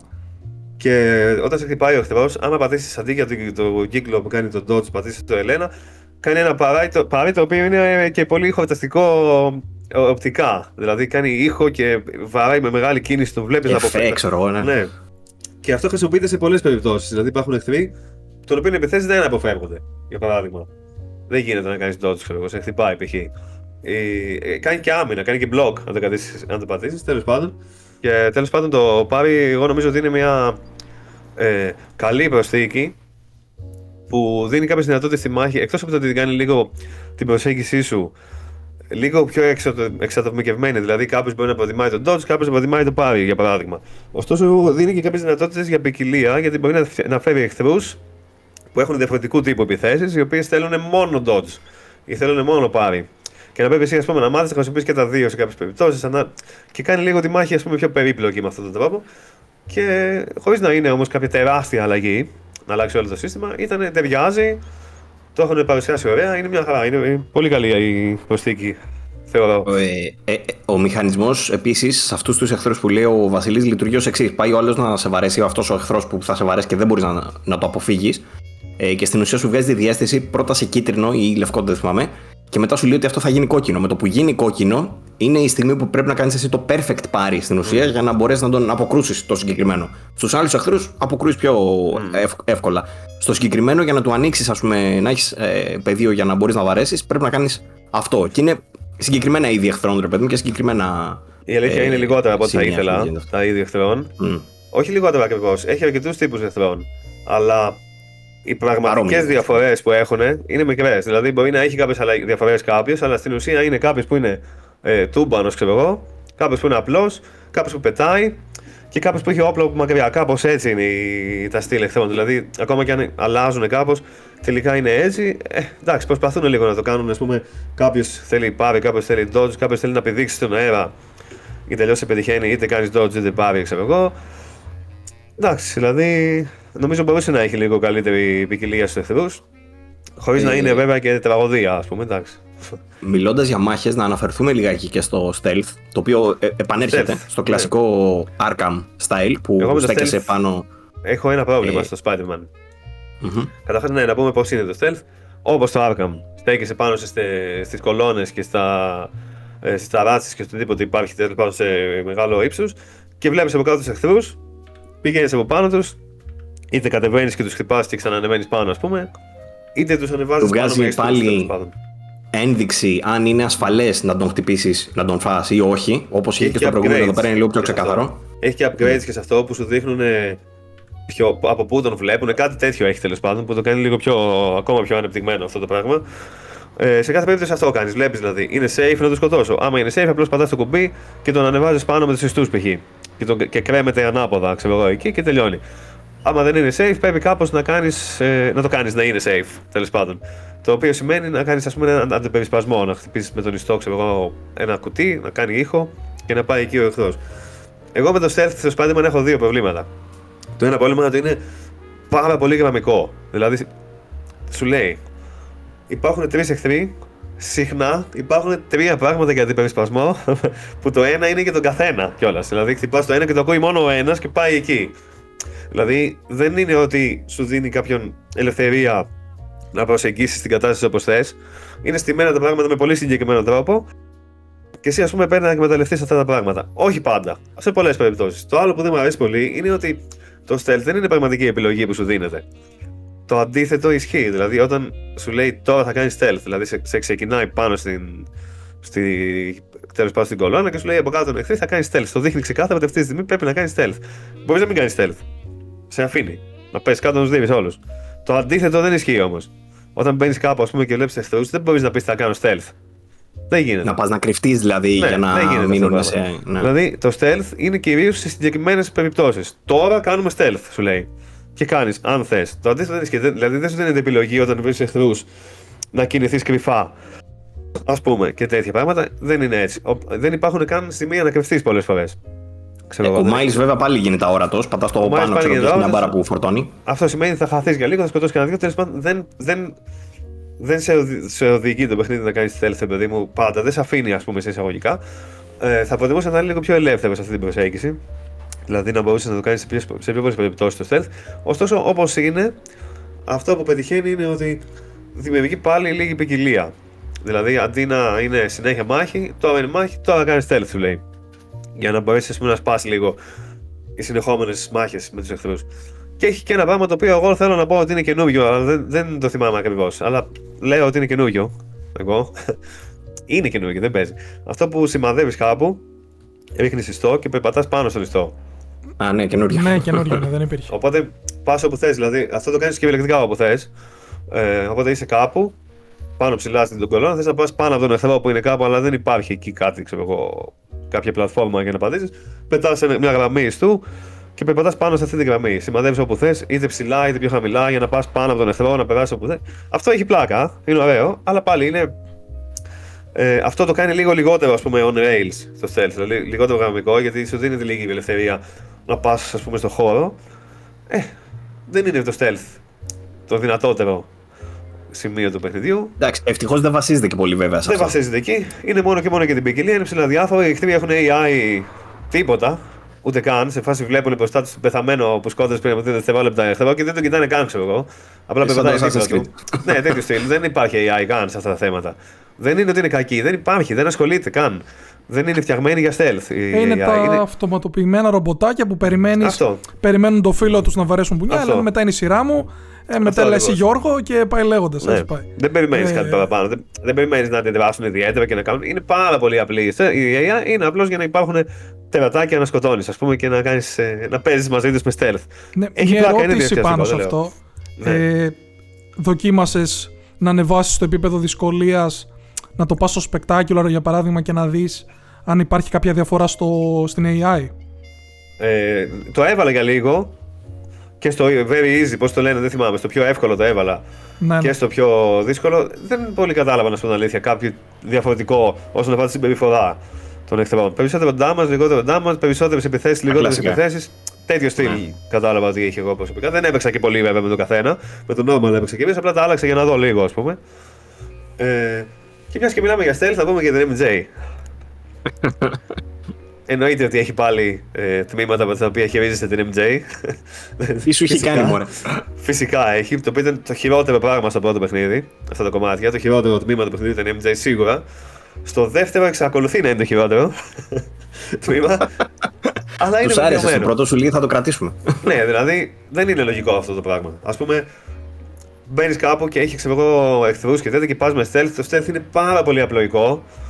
Δηλαδή, πανεύκολο, πολύ απλό. Κάνεις ακριβώς το ίδιο πράγμα πάντα. Κάνεις εκείνο το θόρυβο, πάει ο άλλος, πας από πίσω και τέτοια. Ε, έχει κάποια πράγματα μετά από το που το βελτιώνουν λιγάκι, έχει κάποια καινούργια όπλα που χρησιμοποιεί η MJ. Ε, ωστόσο, σε κάποιες φάσεις απορρεί, ας πούμε, για, γιατί ο Spider-Man δεν παίρνει το όπλο της MJ. Γιατί πολεμάς σε εγώ το symbiote, κάποια symbiotes, και η MJ τους σκοτώνει με δύο σφαίρες που λέει ο λόγος. Δηλαδή, πάρα πολύ εύκολα, ας πούμε. Και λες, γιατί δεν παίρνεις Spider-Man; Τις δυνατότητες που έχει ήδη, αλλά και αυτό το όπλο. δεν καταλαβαίνω για ποιο λόγο δεν το κάνει. Θα κάνει τη ζωή του εύκολη. Ε, κάτι να πάντων, έχει και η MJ να προστατευτεί. Αν το πάρει Ναι. αυτός, τι θα Είναι γίνει μετά, τίποτα. ψηλοβαρετά. Τα τμήματα της MJ είναι ψηλοβαρετά. Οι εχθροί έχουν AI που δεν είναι φτιαγμένοι για stealth. Οπότε δεν είναι πολύ διασκεδαστικό όταν παίζεις με τέτοιο stealth. Ε, Χωρί τις δυνατότητες του Spider-Man εννοώ. Που απλά σκύβεις και πεπατά από πίσω. Δεν είναι ιδιαίτερα διασκεδαστικό. Είναι απλά ένα εμπόδιο που λες. Πρέπει να το περάσω, ας πούμε, αυτό το πράγμα τώρα για να περάσει και η MJ, ξέρω εγώ το τέτοιο, αλλά δεν είναι διασκεδαστικό. Εγώ νομίζω είναι το χειρότερο πάλι στο παιχνίδι το χειρότερο. Δεν ξέρω γιατί συνεχίζουν να το κάνουν. Δεν το καταλαβαίνω, ας πούμε, την αλήθεια αυτό το πράγμα. Γιατί συνεχίζουν. Ένα- Ακούνε δύο Spider-Man. Ναι, ένα μεγάλο κακό είναι και ότι η ρουτίνα των εχθρών που είναι στημένη σε, σε αυτά τα stealth sections δεν είναι καθόλου οργανική έτσι. Δηλαδή, Τίποτα, προχωράς τίποτα, με ναι. την MJ και ο άλλος εννοείται και θα κάθεται ακριβώς από πίσω σου. Ε, και μπορεί όταν πας κοντά του απλά να γυρίσεις να σε δει έτσι για να σου τη σπάσει το game και να θες να σπάσεις καμιά τηλεόραση. Ε, Ναι. Αλλά κατά τα άλλα, εντάξει, είναι πάντα τυποτένιο, ας πούμε. Δεν υπάρχει.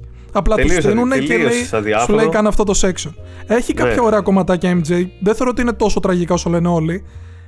Έχει κανένα δύο που είναι χείριστα, αλλά όλα τα άλλα παλεύονται θεωρώ. Στο πρώτο Πάλι- Spider-Man. Τώρα θέλω Στο να, δεύτερο δω, είναι καλύτερα. θέλω να δω στο δεύτερο τι έχουν κάνει. Στο δεύτερο είναι καλύτερα τα σκηνικά αυτά. Από το πρώτο, εγώ θεωρώ ότι είναι καλύτερα, αλλά εξακολουθούν να είναι σπαστικά και ψιλοβαρετά. Δηλαδή, δε- δεν χρειάζεται, ας πούμε, κάπως έτσι. Δεν είναι ότι είναι τραγωδία στο δεύτερο.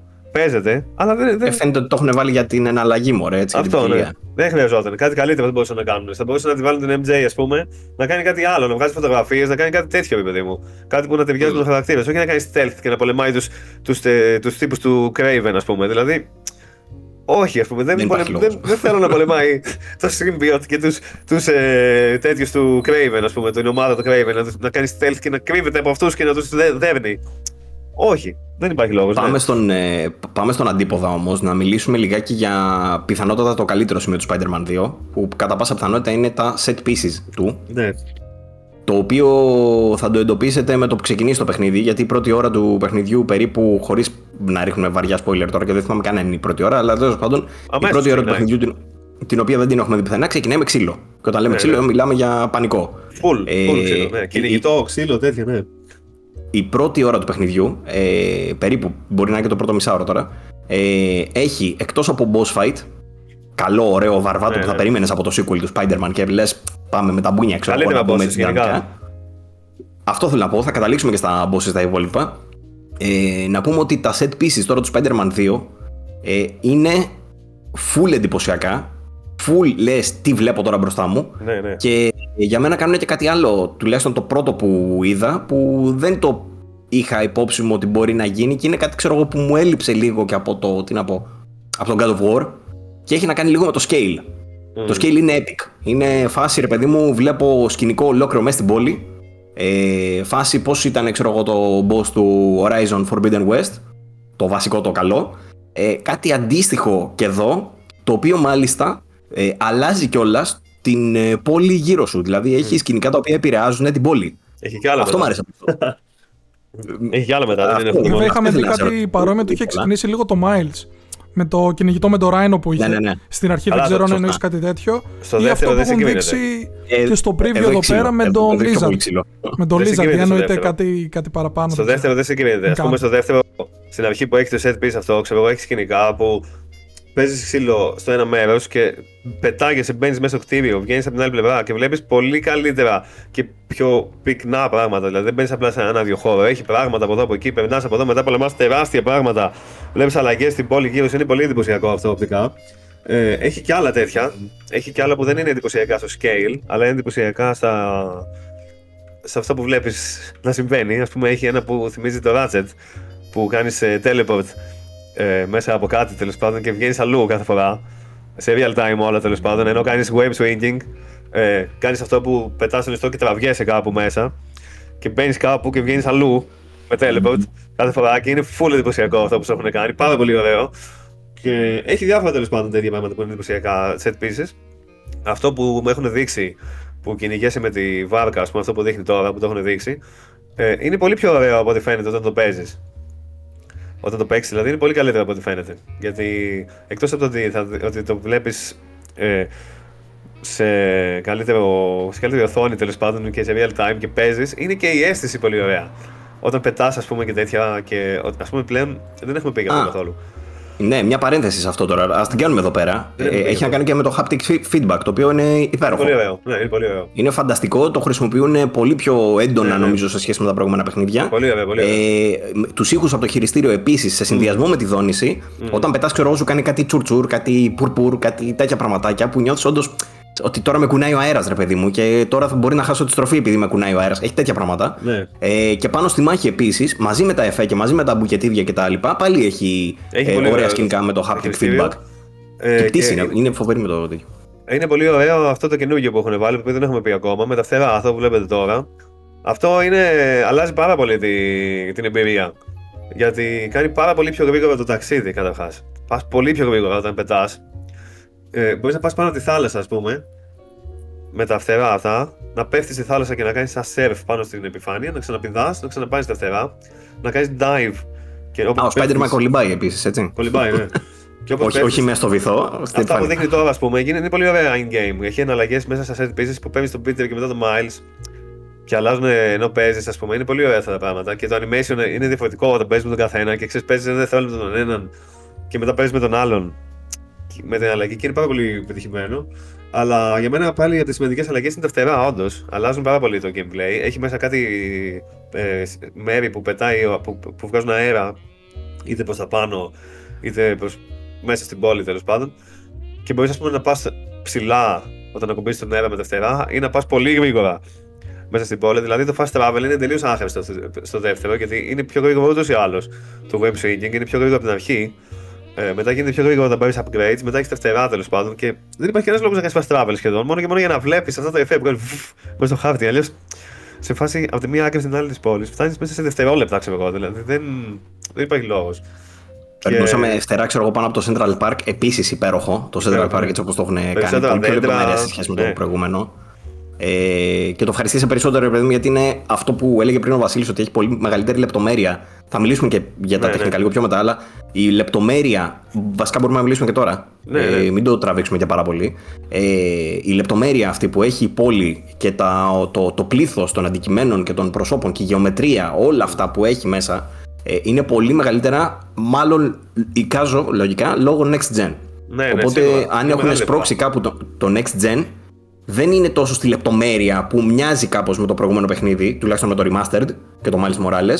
Είναι περισσότερο στο πόσα πράγματα βλέπεις στην οθόνη σου. Και έχει να κάνει περισσότερο, μάλλον και με την ποικιλία αυτών που βλέπεις, αλλά και με τη λεπτομέρεια αυτών που βλέπεις. Όχι τόσο, ξαναλέω, στη λεπτομέρεια ας πούμε, των υφών, που ήδη ήταν πολύ καλό, ε, αλλά περισσότερο στο, στο πόσα πράγματα βλέπεις. Δηλαδή, έλεγε πριν ο Βασίλης ότι κάθεσαι πάνω σε ένα κτίριο ας πούμε, και κοιτάς κάτω ε, και βλέπεις, ξέρω εγώ, δεκαπλάσιο αριθμό αυτοκινήτων ή πεζών ας πούμε, να κουνιούνται και δεν τους βλέπεις με, με, με, τους βλέπεις με καλή λεπτομέρεια. Το LOD δηλαδή, το level of detail, είναι εκεί που πρέπει, δε- γιατί το σύνηθες που κάνουν τα παιχνίδια είναι ότι όταν είσαι μακριά σου δείχνει πολύ λιγότερα πράγματα μακριά ε, και όσο πλησιάζεις, ε, αυξάνεται αυτό το πλήθος για να μπορέσει να, ε, να εξοικονομήσει πόρους στο σύστημα. Ή κάτι ακόμα σε αυτή που την περίπτωση είναι ότι τέρμα μακριά μικραίνεται, μικραίνεται και το frame rate, έτσι. Εδώ, αυτό ήθελα να πω. Εδώ έχουν κάνει σε μισό frame rate. Βλέπεις 15 FPS αν παίζεις 60, 60 FPS παιχνίδι, λίγο πιο ναι. κοντά 30 FPS και είναι λίγο. Όχι, όχι. Εδώ έχουν κάνει κάποια κολπάκια η Insomniac που δεν βλέπεις τίποτα από όλα αυτά. Δηλαδή, συνήθως ή θα βλέπεις μακριά πράγματα με καμία λεπτομέρεια σε φάση ένα κουτί ξέρω εγώ με χρώμα που λέει λόγος, ή θα βλέπεις πάρα πολύ χαμηλό frame rate μακριά, ή θα εξαφανίζονται εντελώς. Αυτά είναι τα τρία που γίνονται συνήθως όταν βλέπουμε σε απόσταση ή σε συνδυασμούς.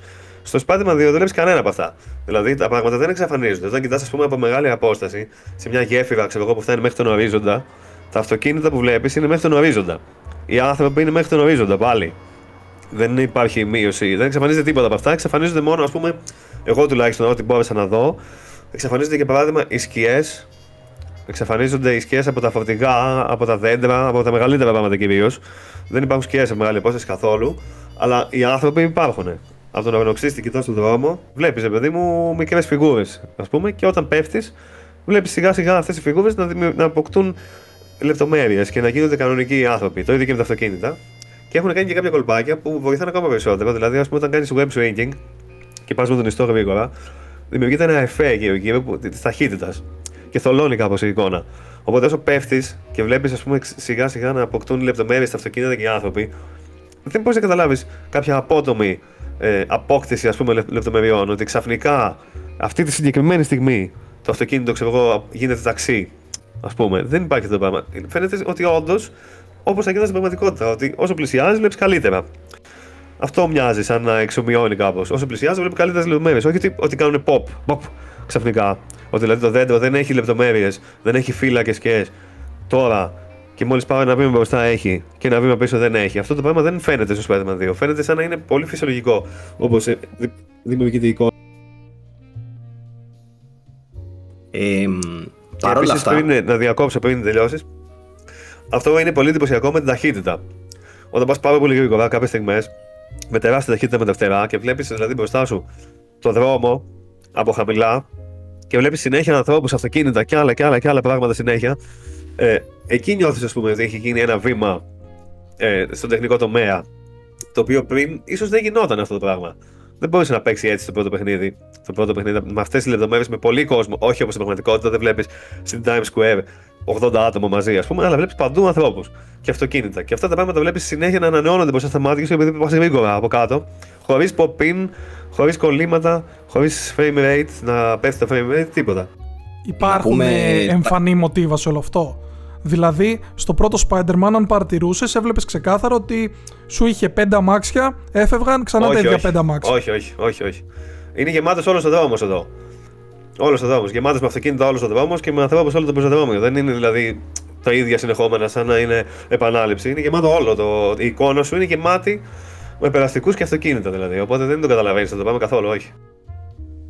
Να πούμε ότι στα θετικά και πάλι, ε, το σημείο που με εντυπωσίασε εμένα καταρχήν ήταν η εισαγωγή που σκάει ένα cutscene ας πούμε και βλέπω μοντέλα ανώτερης ποιότητας όχι τρελή διαφορά σε σχέση με το προηγούμενο, αλλά σίγουρα ανώτερης ποιότητα. Τα μαλλιά, ας πούμε, είναι καλύτερα. Τα μαλλιά σίγουρα καλύτερα. Ε, αυτό που είναι ακόμα καλύτερο είναι που με σόκαρε. Εκεί ήταν που λέω ότι okay, βλέπω πλέον ε, AAA τίτλο βαρβάτο φάση ε, top της βιομηχανίας. Ήταν τα facial expressions σε κάποια σημεία όμως, σε κάποια όχι όλα. Γιατί υπάρχουν cutscenes τα οποία είναι όντως σου ρίχνουν το, τα σαγόνια ειδικά η πρώτη σκηνή, ξαναλέω ρε παιδί μου, που βγαίνει, προφανώς το πρόσεξαν περισσότερο. Ε, βλέπεις μορφασμούς του τύπου να κουνιέται λίγο το φρύδι εδώ πέρα και να βλέπεις τέτοια πράγματα τα οποία τα έχουμε συνηθίσει ξέρω, να τα βλέπουμε μόνο από Naughty Dog, λέμε τώρα. Ναι. Ε, εδώ υπάρχει αυτό το επίπεδο. Παρ' όλα αυτά δεν, είναι, ε, δεν υπάρχει συνέπεια. Δεν το βλέπουμε σε κάθε cutscene και δεν το βλέπουμε σε όλα τα μοντέλα και δεν το βλέπουμε σε όλες τις περιστάσεις. Υπάρχουν περιστάσεις ακόμα και με το ίδιο μοντέλο που βλέπεις τον χαρακτήρα και δεν είναι. Δεν η, η έκφρασή του δεν είναι τόσο λεπτομερής όσο ήταν δηλαδή, στην προηγούμενη σκηνή. Να πω ένα παράδειγμα για αυτό που λέει ο Παύλος. Που ήταν το σημείο που εγώ ήμουν σε φάση περισσότερο χαλασμένος ε, από όλο το παιχνίδι. Κάποια στιγμή είσαι σε ένα Luna Park τέλος πάντων. Με, με τον Peter Parker και κάποιου άλλου, ας πούμε, μαζί. Και ενώ ο Peter Parker στα cutscenes τα περισσότερα και στα... είναι πολύ ωραίο το αποτέλεσμα που έχουν κάνει στη φάτσα του, στις κινήσεις του. Είναι πολύ πετυχημένο. Είναι εκεί πέρα και ξέρω εγώ, σου λέει να πατήσεις το κουμπί και να κάνεις τσίβ, ας πούμε, και καλά για να φωνάξεις παιδί μου με χαρά, ενώ κάνεις ξέρω εγώ τρενάκι, τέτοια φάση. Και τον βλέπεις ξαφνικά να έχει πεθάνει, ξέρω εγώ, να είναι σε φάση τελείως ανέκραστο, να χαμογελάει τελείως να κάνει βάλει και να κουνάει το χέρι έτσι και να «Ε, ε». Και είναι πάρα πολύ περίεργο αυτό το πράγμα. Είναι πάρα πολύ περίεργο. Είναι πολύ μεγάλη η διαφορά. Δηλαδή, στην προηγούμενη σκηνή μπορεί να το βλέπεις και να λες: Κοίτα, ρε φίλε, τα γραφικά ωραία γίνανε. Και στην επόμενη να σε βάζεις. «Ε». και αυτό συμβαίνει και με άλλους χαρακτήρες. Δηλαδή, βλέπεις τον ένα χαρακτήρα στη μία σκηνή να είναι, ξέρω εγώ, full ε, εντυπωσιακά τα, με λεπτομέρειες και κινήσεις και τέτοια, και στην επόμενη να είναι σαν NPC, ξέρω εγώ, στο Fallout. Όχι, όχι σε τέτοιο βαθμό. Σε τέτοιο βαθμό φτάνουμε καμιά φορά με κάποιους εντελώς ξεκάθαρου NPCs που είναι ένας τύπος στον δρόμο, ξέρω εγώ, και το βλέπεις από κοντά και λες μαλάκα. Πώς είναι έτσι. Αλλά εντάξει, αυτό μάλλον είναι μία ή άλλη. Δηλαδή θα, θα έχεις πολύ κόσμο στον δρόμο με αντανακλάσεις και ray tracing και τέτοια και πολλού μαζί ανθρώπους με ε, όλα αυτά. Εντάξει, δεν μπορείς να έχεις φάσει που θα είναι ξέρω σαν το Peter Parker, ας πούμε. Ναι. Παρ' όλα αυτά, εγώ θα πω για τι τους έφταιγε η Mary Jane. Γιατί Ναι, δεν τις ξέρω, έκανε, δεν τι έχει ξέρω. πάθει.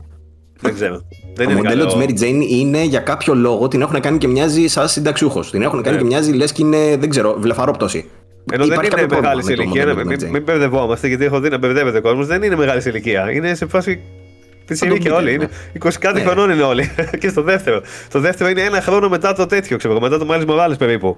Δηλαδή δεν είναι ξέρω εγώ 40 χρονών ο Peter Parker. Είναι. Ναι, είναι. Το είχαμε μετρήσει τώρα, δεν θυμάμαι κι εγώ πώς ναι, είναι, είναι αλλά σίγουρα δεν πιτσιρικάδες είναι είναι 40. όλοι, ναι. Πιτσιρικάδες, Νομίζω ούτε τώρα 30 είναι δεν 24, 25. Ναι, κάτι ούτε 30 δεν είναι, Ναι, ούτε ναι. 25 δεν είναι. Ας είναι. Ήτανε, οπότε ναι, δεν είναι λογικό να μοιάζουν έτσι. Τέλος πάντων, εντάξει, εμένα στην αλήθεια. Αυτό ίσως είναι και κάπως υποκειμενικό, δεν ξέρω. Αλλά ότι Όχι, εγώ κάποιος- θα, ε, ε, έχω τραβήξει screenshot. Όταν ε, λήξει το embargo θα τα ανεβάσω και στο, και στο γκρουπάκι να το δει ο κόσμος. Ε, για- εννοώ για να, για να ενισχύσουμε το επιχείρημά μας, ρε παιδί μου, για κανένα λόγο. Γιατί Να θα το υπάρχει δεχτώ. θα μα κράξει τι είπατε για το μοντέλο που έφτιαξε η Α, Insomniac. δεν ορίστε. νομίζω. Ναι, Δεν ξέρω, ναι, κρίνετε ναι. και μόνοι σας. Ορίστε, Ναι, αυτή η NJ. εικόνα που δείχνεις τώρα είναι από τις καλές περιπτώσεις. Ναι. Δεν είναι όλα τα cutscenes έτσι. Σε κάθε περίπτωση, εγώ θα το δεχτώ αυτό. Ότι κάνανε, ας πούμε, εντάξει, φτιάξαν το μοντέλο έτσι. Οκ, αλλά υπάρχουν στιγμές που όντως τα γραφικά δεν είναι όπως είναι στις άλλες.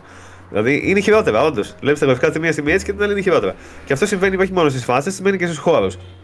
Εκεί που είσαι στην πόλη και βλέπεις αυτοκίνητα να τρέχουν, κόσμο να περπατάει, να φωνάζουν, να κάνουν φασαρία αυτά. Πας σε μια μάχη μετά και αισθάνεσαι λίγο σαν να παίζεις τα παιχνίδια του PlayStation 2. Που ήμασταν σε κάτι σαν αρένες. Άδειο εντελώς. Δεν λέω ότι είναι τα γραφικά του PlayStation 2. Ε, Κάπως η προσέγγιση. Τελείως άδειο, με κάπως πιο απλά πράγματα. Δεν έχει τόσες περίπλοκες λεπτομέρειες. Έχει ένα τεράστιο χώρο άδειο που δεν βγάζει και τόσο νόημα πολλές φορές. Γιατί σε φάση, τι είναι εδώ; Ε, ναι, πριν γιατί είχα τόση ποικιλία, ξέρω εγώ, εδώ τι πέρα. δεν ακριβώς έχω τίποτα, ναι. συμβαίνει εδώ πέρα; Τι είναι αυτό το μέρος; Τι κάνουν εδώ πέρα; Γιατί Δεν είναι, είναι θεωρείς- άδειο. Δεν θεωρείς όμως επειδή είναι στιγμή μάχης, δεν θέλουν και ο κόσμος να πούν, να πούν ε, Ναι. πόσα particle effects έχει, ναι, ο πανικός αλλά που γίνεται. Γιατί σκέψου να έχει όλα τα particles, να έχει από πίσω 15 άτομα να γιουχάρουν, ξέρω εγώ, να έχει 300 αυτό που κτίρια να λες. φαίνονται, φώτα παντού. Δεκτό αυτό που λες, αλλά υπάρχει πρόβλημα γιατί κάποιες περιπτώσεις που είναι όντως έτσι άδεια είναι οκ. Κάποιες άλλες δεν είναι πολύ οκ. Κάπως φαίνεται το φω... ο φωτισμός φαίνεται κάπως. Ε, σαν να λείπουν οι σκιές. Δεν ξέρω, μπορεί να είναι και επειδή είναι νωρίς το παιχνίδι. Που παίζουμε νωρίς να έχει βγει update, να κυκλοφορήσει και να μην τα δείτε όλα αυτά. Αλλά αυτή τη στιγμή ε, είναι κάπως παράξενο σε κάποιες περιπτώσεις. Και σε πρόσωπα χαρακτήρων και σε περιβάλλοντα κάπως. Συνήθως. Τώρα, ας πούμε, δεν μιλάω για, για πρόσωπα. Για παράδειγμα, υπάρχουν κάποιες περιπτώσεις. Σκαφαλώνει σε ένα κτίριο και κοιτάς μέσα στο τζάμι και βλέπεις έναν τύπο, ξέρω εγώ, να κάθεται στο δωμάτιό του. Ε, οκ, τα γραφικά είναι χάλια εκεί πέρα. Όταν λέω χάλια, εννοώ το μοντέλο του χαρακτήρα είναι εντελώς απλοϊκό. Ωστόσο, αυτό δεν είναι πρόβλημα. Γιατί αυτό μιλάμε για λεπ- τη λεπτομέρεια της λεπτομέρειας που την έχουν φτιάξει ώστε περνώντας εσύ τρέχοντας να βλέπεις. Ναι, μπορεί να μην τον δει ποτέ κανείς αυτό. Ναι, κάποιες βασικές λεπτομέρειες στο δωμάτιο και να βλέπεις και έναν τύπο και να δημιουργείται ας πούμε, αυτή η ψευδαίσθηση ότι υπάρχει κόσμος. Αυτό είναι δεκτό, αλλά δεν μπορεί ξαφνικά ο Peter Parker να φαίνεται σαν να είναι στο Fallout, ας πούμε. Δεν ξέρω, δεν- θα μπορούσε να είναι λίγο καλύτερο σε αυτές τα. Ειδικά στο. Όχι σε cutscene ε, σημαντικά, σε πιο δευτερεύοντα, φαίνεται λίγο παράξενο σε κάποιες περιπτώσεις. Ε, μπορούσε νομίζω να είναι λίγο καλύτερο σε, αυτό- σε αυτή τη δουλειά. σε Περνώντα αυτά. περνώντας τις επιδόσεις του τίτλου τώρα, γιατί αναφέραμε λίγο για το image quality, για την ποιότητα, Ναι. να πούμε ότι ε, έχει την σταθερή ποιότητα του, της Insomniac που γνωρίζουμε. Υπάρχει το 60, υπάρχει η επιλογή για VRR 120, συνδυασμός. Ε, κατά πάσα πιθανότητα λέγαμε πριν ότι παίζει 40, αλλά δεν είμαστε και εντελώς σίγουροι γιατί δεν το λέει ρητά. Πάντως δεν παίζει Τώρα 30. αυτά θα περιμένουμε σίγουρα. αναλύσεις για να, Σίγουρα για να δεν παίζει, βγουνε. ναι, σίγουρα δεν παίζει 30. Σίγουρα παίζει παραπάνω. Σίγουρα παίζει πολύ καλά. Στα 60, ας πούμε, εγώ προς το πάνω δεν έχω παίξει τις ώρες που έχει παίξει ο Βασίλης, αλλά δεν έχω εντοπίσει το παραμικρό frame drop. ξέρω Εγώ τέτοια το φάση. πρώτο, φε- το πρώτο frame drop το έχω γράψει και στο review. Το βρήκα περίπου στις 22 ώρες παιχνιδιού. το πρώτο φορά που είδα, που είδα το- εγώ, που παρατήρησα frame drop ήταν αυτή. Που ήταν σε μια μάχη που γινόταν πανικός και για μία στιγμή φάνηκε ένα, καπ, έτσι, ένα απότομο στο frame rate. Κοίτα, σκέψου Για μία όμως ότι στιγμή. παίζεις και με τηλεόραση που υποστηρίζει VRR. Που σημαίνει Ναι. ότι από 48 FPS που είναι το όριο που πιάνει το VRR του PS5 και πάνω, δεν νιώθεις και τίποτα, έτσι. Μπορεί να έχει και κάποια άλλα, αλλά γνωρίζοντας τώρα την Insomniac. Όχι, εντάξει. Εγώ στην προκει... όπως το έπαιξα εγώ. Εγώ έπαιξα Δεν, κυρίως δεν, με, το, όχι. με το quality, με, το, με τα γραφικά στο full. Ε, αλλά με ανεβασμένο το frame rate δεν μπορώ να καταλάβω τι frame, frame rate είχε, να σου πω την αλήθεια, δεν μπορώ να καταλάβω. Αλλά έπαιξα όλο το παιχνίδι έτσι και ήταν, ήμουν όχι απλώς ικανοποιημένος. Έτσι θα το έπαιζα, δεν θα βάζα καν το 60 δηλαδή. Ήταν τέλειο, ε, smooth τελείως. Όλα ομαλά τελείως, δεν είχε κανένα πρόβλημα. Τέλεια, ταχύτητε, τα πάντα, όλα μια χαρά. Ε, Επίσης, συμφωνούμε έχει ότι ray μάλλον- tracing σε όλα, σε όλα τα mod. Αυτό Έχει ray θέλω να tracing. πω. Μα- Ε, Αν το συνδυάσεις τώρα αυτό που είπαμε με τις επιδόσεις μαζί με το ray tracing, είναι εξωπραγματικό όλο. Δηλαδή, συμφωνούμε μάλλον ότι αυτό, σαν τεχνικό επίτευγμα και μόνο, είναι Ναι, από ναι. τα καλύτερα δείγματα που έχουμε στη βιομηχανία Νομίζω αυτή τη ότι στιγμή. στο, στο 60 νομίζω ότι πέφτει κάπως η πυκνότητα ε, της πληροφορίας. Εντάξει, αναμενόμενο. Νομίζω, δεν, το- δεν μπορώ να καταλάβω. Παρ' όλα αυτά ακριβώς υπάρχει τι- ακόμα, υπάρχει ακόμα ray Υπάρχει tracing. ακόμα. Ναι. Η Και ποιότητα πυκνότητα της υπάρχει. εικόνας πέφτει αισθητά. Δηλαδή είναι κάτι που λες, δεν παίζω σε 60 FPS mode γιατί χάνω. Είναι Εγώ λέω θολούρα όχι, όπως όχι, είναι ούτε καν. Όχι. σε μερικά παιχνίδια. Ούτε καν, ούτε όχι. καν. ε. Όχι, όχι, Όσοι, δεν είναι όσοι θολούρα. έχουν παίξει τα προηγούμενα σε 60 νομίζω ότι θα έχουν μια καλή εικόνα για το τι να περιμένουν Ναι. από το 60 του Spider-Man 2. Εγώ θα πω το εξής τώρα. Ε, ε, κανονικά δεν θα πρέπει να το πω, αλλά θα το πω μόνο και μόνο για να δείξω την αντίθεση. Είχε πήρε ένα update το παιχνίδι τις πρώτες ημέρες του που το είχαμε. Καταρχήν η Sony μας το έδωσε το παιχνίδι 2,5 εβδομάδες πριν το embargo. Ναι, το δηλαδή, οποίο α, αυτό ναι. πάρα πολύ να σκεφτείτε και ιδανική αυτό περίπτωση. όμως. Να σκεφτείτε και αυτό όμως, ότι όλα αυτά που λέμε για το πόσο καλά τρέχει, πόσο καλά είναι, πόσο καλά είναι, είναι τρεις εβδομάδες πριν βγει η φάση το παιχνίδι, ξέρω Ναι. εγώ. Ενώ συνήθως όταν παίρνουμε ένα παιχνίδι, ας πούμε, μια εβδομάδα πριν βγει, υπάρχουν ακόμα προβλήματα. Τα οποία λύνονται πριν βγει ή μετά ή και όχι. Το Spider-Man δεν έχει προβλήματα. Αυτά που λέμε τώρα είναι σε φάση αυτό που λέμε nitpicking. Δηλαδή ότι είναι τόσο καλό, κάτσε να προσπαθήσουμε να βρούμε κάτι, ας πούμε. ε, Όχι να προσπαθήσουμε. Θέλω να πω, είναι σχεδόν αμεληταία πράγματα. Δηλαδή η συνολική εικόνα είναι πάρα πολύ καλή, χωρίς προβλήματα, τόσο νωρίς. Όταν βγει δεν θα έχει προβλήματα κατά πάσα πιθανότητα γιατί δεν έχει ήδη. Οπότε ναι. Και έχει και ray tracing παντού το οποίο ε, υπάρχει όντως ray tracing. Δεν είναι ότι έχεις φάσει μια σκιά στο σπίτι του Peter Parker. Δηλαδή λειτουργούν οι καθρέφτες όλοι καταρχάς. Αυτό το πράγμα έχω να το δω. Μου έχει λείψει να πάω στην Ναι. τουαλέτα σε παιχνίδια και να βλέπω στον καθρέφτη το χαρακτήρα και όχι σε ανάλυση 20p, ξέρω εγώ. Returnal Και ε, όχι κοιτάω ο- εσένα, ξέρω εγώ. Ναι. Ο καθρέφτης σπασμένος, ξέρω εγώ, Ναι, ρε φίλε, ή μου μαύρος. θυμίξε το πράγμα. Τώρα στο, Sp- στο Spider-Man μου τύχαινε ας πούμε, να μπαίνω σε τουαλέτες και τέτοια και να βλέπω κανονικά σε καθένα. Μετά, σε μάχη, βλέπεις δίπλα στο κτίριο τη μάχη. Δηλαδή, βλέπεις τον Peter Parker να μην έχει μπουνιές, βλέπεις τα τέρατα, μετά πηδάς και κάνεις και βλέπεις πάνω στο κτίριο την αντανάκλασή σου. Αυτό το πράγμα είναι πολύ σπάνιο πλέον σε τέτοιο επίπεδο. Στα νερά, στις λακκούβες στον δρόμο, βλέπεις πάλι να αντανακλώνται Ναι. διάφορα πράγματα. Αυτό εντάξει, δεν εκεί είναι πέρα δεν παντού είμαι το 100% ray σίγουρος tracing. ότι Όχι, δεν χρησιμοποιεί είναι ray παντού. Tracing. Δεν είναι παντού το ray tracing, σε κάποιες περιπτώσεις δεν είναι. Αλλά έχει σε πολλά μέρη τέλος πάντων. Αυτό μπορεί να είναι reflections τώρα άλλου τύπου. Θα, θα τα δούμε όλα αυτά σε αναλύσεις. Αλλά και πάλι ε, δημιουργεί μια ψευδέστηση ότι οι αντανακλάσεις λειτουργούν παντού. Οπότε Ναι, ναι, αυτό ναι, είναι το ναι. ζητούμενο. Οπότε είσαι ικανοποιημένος σαν παίκτης, ρε παιδί, δεν σου λείπει κάτι. Ναι. Ε, τώρα, εγώ να αναφέρω λιγάκι ένα κομματάκι που, που πέρα από τα μοντέλα, το οποίο με χάλασε λίγο. Δεν είμαι σίγουρος τι πάει στραβά ή αν θα φτιαχτεί μέχρι να βγει το παιχνίδι. Αλλά εντόπισα ένα πρόβλημα με το φωτισμό του παιχνιδιού. Γιατί ε, δεν υπάρχει πολλές, σε πολλές σκηνές, όχι σε όλες. Δηλαδή, υπά- έχουμε δει κάποια cutscenes τα οποία είναι, όπως είπα και πριν, τέλεια. τέλεια. Ε, επίπεδο Naughty Dog και πάνω. Και next gen και τα λοιπά. Ε, όπου σκάνε φωτισμοί, ρε παιδί μου, δηλαδή παίζεις μια κόκκινη λάμπα από εκεί, τα βλέπεις όλα, ξέρω εγώ, με το, ε, τον φωτισμό που θα περίμενες. Ε, πέρα από αυτό, κάτσε γιατί μου έκλεισε η μπαταρία. Πέρα από αυτό, ε, υπάρχουν κάποια σημεία τα οποία δεν, δεν λειτουργεί, δεν έχει εφαρμογή. Ο φωτισμός δεν είμαι 100% σίγουρος τι συμβαίνει. Θα περιμένω πάλι η ανάλυση για αυτό. Αλλά φαίνεται λίγο σαν ο χαρακτήρας να είναι εκτός του τόπου του, του πεδίου του. Αυτό Ισχύει γίνεται αυτό. συνήθως όταν, όταν δεν είναι η σκίαση σωστή. Ή όταν δεν λειτουργεί η εσκίαση. Δεν είμαι σίγουρος αν αυτό το πράγμα θα φτιαχτεί με update ή όχι. Εγώ πιστεύω θα Ήδη φτιαχτεί, ένα μωρέ. update που έχει βγει το βελτιώνει αυτό. Θα φτιαχτεί. Δεν ξέρω αν θα το βελτιώσουν περαιτέρω. Σκέψτε ότι βγαίνει σε καιρό ακόμα το παιχνίδι. Δηλαδή. Ναι, ναι, ναι. Είναι πολύ πιθανό να το φτιάξουν γιατί στα προηγούμενα παιχνίδια η αλήθεια είναι αυτή την αίσθηση δεν την είχα. Ναι, την ναι. είχα μόνο στο Spider-Man το 2. Ε, που, ε, όταν βγήκε ρε παιδί μου, όταν αποκτήσαμε πρόσβαση, είχε κι άλλο θέμα. Τα οποία καλό είναι να μην τα λέμε αυτά γιατί μας έχει δοθεί ας πούμε, Τέλος εντολή πάντων, με το ναι. τι θα φτιάξουν. Και αυτά είναι Είχε πράγματα άλλο που θα θέμα φτιάξουν. και Οπότε δεν τώρα θα δεν δείτε το εσείς έχεις. ποτέ. Ναι, δεν το αυτό. έχεις πλέον. δηλαδή δεν έχει κανένα νόημα να σα το μεταφέρουμε αυτό. Απλά το Ναι, είδαμε ναι. εμεί. Αλλά θέλω να πω, ο λόγος που το αναφέρω είναι μόνο και μόνο για να δείξω ότι όντως τα φτιάχνουν. Αυτό, αυ- γι' αυτό το λόγο το λέω. Και ότι έχει ακόμα όντως το καιρό ξέρουν μέχρι και το φτιάχνουν. το, το λανσάρισμα, άρα το πιθανότερο είναι ότι θα το φτιάξουν. Το πιθανότερο. Ναι, πολύ πιθανό. Πολύ Και πιθανό. επίσης, μην με μπερδεύεστε ότι μιλάμε για μια άσχημη εικόνα ή κάτι τέτοιο, ούτε καν. Μιλάμε για εικόνα που είναι σ- Όχι, ρε. σπάνια καλή. Σπάνια βλέπεις τέτοια εικόνα σε παιχνίδι. Δηλαδή, σπάνια βλέπεις αυτό το σύνολο, σύνολο στην εικόνα του παιχνιδιού, τεχνικά και οπτικά, σπάνια θα το δεις. Είναι από τα καλύτερα δείγματα που έχουμε. Ισχύει. Και next gen, ε, ξαναλέω, Ναι. μόνο και μόνο τα set pieces να δείτε, δηλαδή το, το, το πανικό που γίνεται και το πώς γίνεται κτλ. Συν τη σκηνοθεσία της Ναι, είναι πολλές Insomniac, αυτό που στιγμές. Έχει. Είναι πολλές στιγμές που θα πεις ότι αυτό το παιχνίδι καταλαβαίνω γιατί παίζει μόνος σε PS5. Το καταλαβαίνω. Camera γιατί. work, ας πούμε, είναι Ναι. τρελό. Ε, που η, η ταχύτητα με όσοι γίνεται. Είναι τίγκα παιχνίδι δράσης, είναι ο ορισμός του παιχνιδιού δράσης. Ναι, ναι. Ε, σε συνδυασμό με το camera work, αυτά που δείχνει, τη λεπτομέρεια αυτών που δείχνει, ε, τα εφέ κτλ. Η εικόνα που βλέπεις μπροστά σου είναι OK. Λες, βλέπω big budget. Από τα game, καλύτερα αυτό πράγματα που έχουμε δει ορισμός. μέχρι σήμερα. Από τα καλύτερα πράγματα που έχουμε δει οπ- οπτικά και τεχνικά. Από τα, καλύτερα, από τα top δείγματα μέχρι στιγμής σε παιχνίδι, ας πούμε. Συνεχίζει Πραγματικά, εγώ- δηλαδή αλλά το εγώ- εξαιρετικό σερί της Sony σε AAA κυκλοφορεί σε κονσόλες. Σωστά. Δηλαδή η Ναι, Sony απλά εγώ νομίζω θέλω να, να θέσουμε από το λίγο Days τα Gone- στάνταρ. Μην, από το Days Gone έχει να χάσει σε αυτό το επίπεδο. ναι. Μην, μην περιμένουμε όμως να δούμε και Naughty Dog, έτσι. Ε, Έχουμε άλλη κατηγορία παιχνιδιού. Μιλάμε για open world, μιλάμε για Εξορισμού. άπειρα πράγματα στην οθόνη. Εξορισμού, ναι. Εξορισμού δεν Αυτό. περιμένουμε Naughty Dog, ναι. Και Σε ούτε cutscenes στο- ούτε μπορεί, στο- όντως, γιατί το Ναι, μπορεί εντάξει. να το κάνει. Αλλά, αλλά δεν είναι έτσι παντού, εντάξει. Αυτό. Λίγο Αλλά- για, να, για να θέσουμε τον πύχη, το λέω. Η συνολική εικόνα που θα πάρεις είναι ότι είναι τόσο εντυπωσιακή. Δηλαδή, μπορείς στα σημεία, ας πούμε, για παράδειγμα, το Last of Us, τα animations των προσώπων να σε εντυπωσιάζουν περισσότερο, για παράδειγμα. Να είναι πιο περίπλοκα και πιο. Ε, γενικότερα σε μεμονωμένες περιπτώσεις, αλλά η συνολική εικόνα του Spider-Man είναι κάτι που δεν βλέπεις συχνά, ας πούμε. Το σύνολο, το, το οπτικό τομέα δεν το βλέπεις συχνά και δεν ξέρω πού αλλού το είδαμε. Ας πούμε. Δηλαδή, αυτό το πράγμα με το dread distance που λέγαμε και το πόσο μακριά βλέπεις και τις λεπτομέρειε, εγώ το έχω ξαναδεί στο Matrix.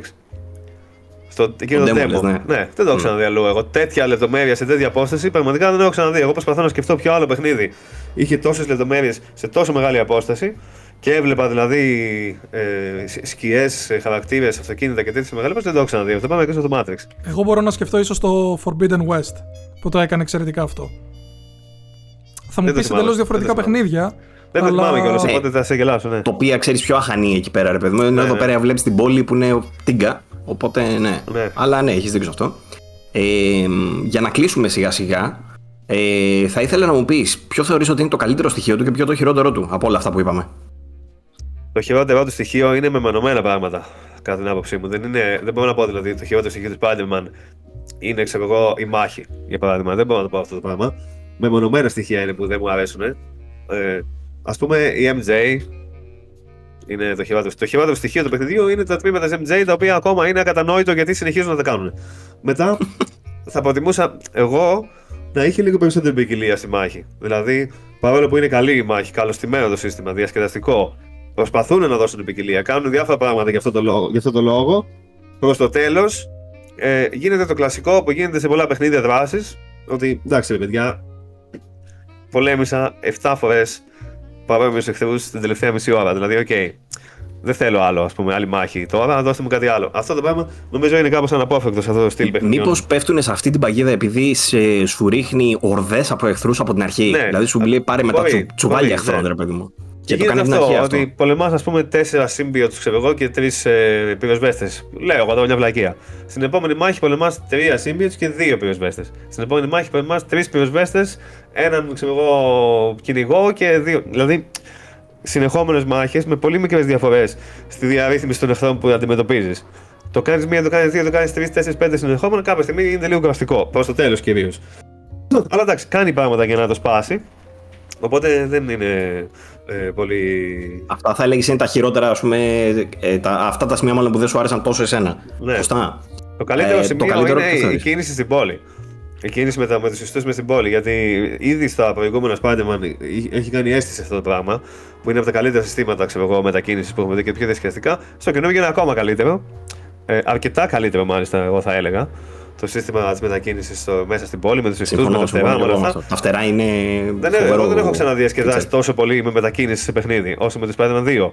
Που ήδη με το 1 ε, ήταν πολύ Στο 2 νομίζω ότι είναι ακόμα πιο διασκεδαστικό. Το καλύτερο στοιχείο του για μένα είναι αυτό και μετά το πιο εντυπωσιακό είναι αυτό. Τα γραφικά σε set pieces και σε τέτοια. Το δεύτερο. Αυτό θα να κάνουμε και μια παρένθεση εδώ πέρα για τα boss fights, χωρίς spoiler προφανώς. Ε, ναι. Έχεις να πεις κάτι. Έμεινες ικανοποιημένος; Είναι καλύτερα από το πρώτο σίγουρα. Καταρχάς είναι καλύτερος στον τρόπος που παρουσιάζει τους κακούς. Πρώτον. Ε, να πούμε ότι πάλι έχει πολλούς κακούς. Πάλι δεν τους ναι, ναι. Προφανώς δεν τους έχετε δει όλους. Δεν έχουν ναι. εμφανιστεί όλοι. Τους παρουσιάζει καλύτερα το δεύτερο. Επίσης έχει πιο ενδιαφέροντες κακούς το δεύτερο σε σχέση με το πρώτο. Και οι μάχες είναι καλύτερες. Στο πρώτο οι μάχες ήταν λίγο σαν quick time ε, τέτοιο, ξέρω εγώ. Λίγο πιο απλές, ας πούμε. Και πολλά σημεία, σε πολλά σημεία. Ναι. Ειδικά το τελικό boss, αν, αν θυμηθούμε, είχε πατούσες τρία κουμπιά και. Οκ, okay, πολύ, πολύ απλά πράγματα. Δεν έχει τέτοιο. Τώρα οι μάχες είναι κανονικές. Έχεις ξέρω εγώ εχθρό που πολεμάς τον boss το οποίο έχει ας πούμε τρεις μπάρες ενέργειας και στην κάθε μπάρα έχει άλλο phase. Έχει διαφορετικό τρόπο που τον αντιμετωπίζεις. Έχει προφανώς πράγματα με ήχο με το symbiote που πρέπει να κάνεις ας πούμε και να πολεμήσεις. Πρέπει να κάνεις πάρα και τέτοια. Έχει διάφορα πράγματα. Είναι πολύ καλά τα boss fights. Δεν είναι πάρα πολλά να σου κάνει συνέχεια boss και τέτοια. Είναι συγκεκριμένα πολύ πιο διασκεδαστικά, πολύ πιο αξιομνημόνευτα χωρίς να είναι με παιδί μου ξέρω Dark Souls ή κάτι τέτοιο. Εντάξει, είναι όμως μια χαρά για τα boss fights. Μια χαρά. Τέλεια. Ε, Οδεύοντας προς το τέλος, θα ήθελα ένα σχόλιο για την ε, μετάφραση. Που το έχουμε συζητήσει βέβαια ναι. εμείς, αλλά για πες. Η μετάφραση είναι, έχει μόνο σε ελληνικά, σε υπότιτλους και σε μενού. Όταν ε, μεταφράζει τους διαλόγους και το story γενικότερα, θεωρώ ότι έχει κάνει καλή δουλειά. Έχουν πετύχει το ύφος, ας πούμε, κάπως. Το ύφος που χρειάζεται να έχει, ξέρω εγώ, μια ιστορία του Spider-Man είναι όπως θα περίμενες. Δεν γίνεται, ας πούμε, αυτολεξή μετάφραση και τέτοια που να χάνει το νόημα. Είναι μια χαρά η μετάφραση στο story. Κάποιο θα παίξει τα ελληνικά και δεν θα ξέρει αγγλικά, θα καταλάβει πλήρως τι συμβαίνει, τι είναι αυτοί οι χαρακτήρες, πώς είναι περίπου αυτοί οι χαρακτήρες, το ύφος τους εννοώ. Γιατί άμα δεν ξέρεις τα αγγλικά, πρέπει να βασιστείς στους υπότιτλου, νομίζω ότι μεταφέρει ε, σωστά. Ε, εγώ έχω προβλήματα όπως σε πολλά παιχνίδια ε, της Sony που έχουν μεταφραστεί στους υπότιτλους και στα μενού που αφορούν το gameplay. Γιατί όσο και αν ε, προφανώς είμαστε συνηθισμένοι να λέμε, ας πούμε, dodge και όχι αποφυγή. σω κάποιοι παλιότεροι λέμε και αποφυγή ακόμα γιατί διαβάζουμε στα περιοδικά, αλλά σε γενικές γραμμές είναι κάποιοι όροι που είναι πιο συνηθισμένοι. Δηλαδή, όταν σου λέει κάποιος ότι ο εχθρό είναι brute, καταλαβαίνεις τι είναι. Αμέσως. Εκτός αν δεν ξέρεις καθόλου αγγλικά. Ας πούμε, οκ. Okay. Αλλά όταν το μεταφράζει ο Βάναυσος και λέει η Βάναυση, είναι λίγο παράξενο. Αυτό όμως δεν είναι πρόβλημα κατά την άποψή μου, είναι κάτι αναπόφευκτο. Δηλαδή δεν μπορεί να του λέει η brute προφανώς. Ε, πρέπει να καταλαβαίνει και κάποιος που δεν ξέρει αγγλικά. Όμως υπάρχουν κάποια πράγματα τα οποία θεωρώ ότι, ότι μπορεί να γίνουν καλύτερα. Για παράδειγμα, γράφει. Αυτό το έλεγα και στον Παύλο, θα το, το έχω γράψει κιόλας. Όταν πας να βγεις από το παιχνίδι, το quit γίνεται εγκατάλειψη. Το οποίο μοιάζει σαν να μεταφράσει και το quit χωρίς να υπάρχει κάποιος να ξέρει το context και να νομίζει, ας πούμε, quit, ξέρω εγώ, smoking. δεν ξέρω τι, ας πούμε. Όχι, λες και παίζεις ε, κανένα online παιχνίδι, League of Legends. Ναι, ναι, ναι, ναι, ναι αυτό, Και να σου ναι, βγάλει ναι. και μηνυματάκι ότι 5-4-3-2-1, ναι. μην φύγεις ή κάτι τέτοιο. Ισχύει. Ενώ εδώ θα είναι πολύ, δηλαδή έξοδος, ξέρω εγώ, κάτι τέτοιο. Το εγκατάλειψη είναι λίγο πολύ, πολύ έντονη λέξη, ας πούμε. Και το, και το άλλο που μου την έσπασε αυτό που λες με τη φωτογραφία. Δεν λέει λειτουργία φωτογραφίας, είναι κατάσταση. Ναι, κατάσταση φωτογραφίας. Δεν θεωρώ ότι είναι σωστές επιλογές. Επίσης έχει κάποια πράγματα τα οποία είναι προφανές ότι ο μεταφραστής δεν έβλεπε τι μεταφράζει και απλώς του δίνανε λέξεις ε, random χωρίς context γιατί λέει, ας πούμε, κάνεις κόλπα. Έχει πάλι αυτά τα κόλπα που κάνεις στον αέρα όταν πετάς, ξέρω εγώ, πατάς στο τετράγωνο και κάνεις κολοτούμπες και τέτοια. Και κάνεις πολλά μαζί, ας πούμε, και πέφτεις και λέει, ξέρω εγώ, ωραίο κόμπο. Α πούμε, και στα ελληνικά γράφει Μπράβο, ξέρω εγώ, ωραία συνδυαστική επίθεση. και με σε Που δεν ήταν επίθεση, ας πούμε, ναι. ναι, Αυτό είναι στιγνά λάθος. είχε τη λέξη combo μπροστά του και ήξερε ότι μεταφράζει το Spider-Man. Και τη λέξη combo και φαντάστηκε τον νέο combo επιθέσεων προφανώς. Γιατί δεν θα το έβλεπε τι συμβαίνει. Ε, ναι, και έχει κάποια τέτοια πραγματάκια. Ε, μετά έχει στο skill tree κάτι που έχω δει αρκετές φορές. Νομίζω και στο. Τέλος πάντων, σε αρκετά παιχνίδια το έχουμε δει αυτό το πράγμα. Το οποίο δεν μου αρέσει καθόλου αυτό το πράγμα. Δεν είμαι σίγουρος ποια θα ήταν η καλύτερη εναλλακτική, αλλά δεν είμαι και μεταφραστής, οπότε Δεν ξέρω, να βρει κάποιο Δεν με νοιάζει. άλλος. να βρει κάποιος άλλος, αλλά δεν μου αρέσει καθόλου αυτό που γράφουν. Που πας στο μενού, το skill 3, ας πούμε, και θες να αυξήσεις για παράδειγμα τη ζημιά, το damage που κάνεις, δίνοντας πόντους για να πάρεις το upgrade που σου αυξάνει το damage που κάνεις. Και γράφει ε, στο μενού, η ζημιά αυξήθηκε. Και εσύ πατάς το κουμπί για να επιλέξεις αυτή την επιλογή που γράφει η ζημιά αυξήθηκε. Αλλά πριν την πάρεις, γράφει η ζημιά αυξήθηκε. Και είναι λίγο παράξενο. Δηλαδή θα περίμενα να είναι κάπως σαν προτροπή. Αύξησες τη ζημιά σου. Για παράδειγμα, να σου γράψει το μενού ότι με αυτό το πράγμα αύξησε τη ζημιά σου. Όταν λέει σε, σε, σε παρελθοντικό χρόνο, μου κάνει λίγο άσχημη αίσθηση εμένα προσωπικά αυτό το πράγμα. δεν Είναι μου λάθος, ταιριάζει. απλά. Νιώθω ότι είναι μπέρδεμα. Για κάποιον ο οποίος δεν έχει ξαναπέξει παιχνίδια στη ζωή του, για παράδειγμα, και δεν ξέρει τι είναι το skill tree, και θα μπει εκεί μέσα και θα δει η ζημιά αυξήθηκε, μπορεί να νομίζεις ότι αυξήθηκε η ζημιά του. Ξέρω εγώ. δεν καταλαβαίνω ε, γιατί το κάνουν αυτό έτσι. Εμένα δεν μου αρέσει καθόλου αυτή η επιλογή. Δεν ξέρω αν έχω εγώ άδικο και από τους άλλους δεν φαίνεται OK. Εμένα προσωπικά μου φαίνεται εντελώς λανθασμένο αυτό. Εγώ το ακούω για λάθος αυτό. Ε, Πάλι ότι Ναι. δεν είχε context, οπότε έγινε Το λάθος. έχουν κάνει σε πολλά παιχνίδια αυτό. Το έχω ξαναδεί και σε άλλα παιχνίδια. Να γράφουν σε παρελθοντικό χρόνο ε, τις ε, επιλογές του skill tree. Ε, αποκτήθηκε το όπλο, για παράδειγμα, να λέει τέτοιο στυλ. Και να επιλέγεις την επιλογή που γράφει ότι αποκτήθηκε το όπλο για να Για πάρεις να το όπλο. αποκτήσεις. Ναι, αυτό μου φαίνεται λίγο ε, παράξενη επιλογή. Τέλος πάντων, σε, σε γενικές γραμμές, νομίζω όμω ότι η μετάφραση είναι καλή. Στο story είναι μια χαρά. Καλύτερη από μια χαρά. Στο story είναι. Εγώ ικανοποιήθηκα πλήρως με αυτό που είδα. Δεν είδα λάθη. Ε, Έλειπε ένας τόνος κάπου, τέτοιο στυλ. Ξέρω εγώ, δεν είχε λάθη και τέτοια. Ε, Ρε, εσύ Αυτό δεν είναι. έχω πάρει καλή αίσθηση από σένα τι κατάλαβες από το σενάριο. Οπότε ε, πες, πες ένα σχόλιο και γι' αυτό. Το Δεν θα σενάριο κάνω spoiler, είναι αλλά- ικανοποιημένο, ας πούμε. Ε, σε Έχει γενικές αρκετούς γραμμέ. κακούς, έχει, έχει καλή εξέλιξη του Πίτερ και του Miles και όλων των χαρακτήρων κτλ. Σε γενικές γραμμές έμεινε ευχαριστημένο. Ε, απλό ήταν. Δεν είχε κάποια μεγάλη έκπληξη. Ε, μια απλή ιστορία Spider-Man. Δεν ήταν μια από τις καλύτερες ιστορίες Spider-Man που έχω δει ή κάτι τέτοιο. Όχι. Αλλά όχι, όχι, δεν ήταν. Θεωρείς Ε, ότι είχε το κάποια- άλλο που πρώτο έχει Venom είχε μέσα. περισσότερες εκπλήξεις; Θεωρώ ότι το πρώτο ήταν ε, λίγο πιο. Ε, πιο ενδιαφέρουσα η ιστορία προσωπικά. Ότι είχε, είχε κάπω. Η ιστορία ξερά ως πλοκή, όχι όπως είναι γραμμένη και τέτοια εννοώ. Η ιστορία από μόνη της. Το δεύτερο ήταν λίγο πιο. Ε, ας πούμε με τη Mary Jane δεν μου πολύ άρεσαν τα πράγματα αυτά που είχαν βάλανε. Δεν ξέρω, δεν με τρέλανε ας πούμε, τι χαρακτήρες. Όχι, δεν με τρέλανε, μια χαρά ήταν. Απλά δεν μου φάνηκε ότι είναι μια από τις καλύτερες ιστορίες Spider-Man. Είχε κάποια καλά στοιχεία πολύ καλά.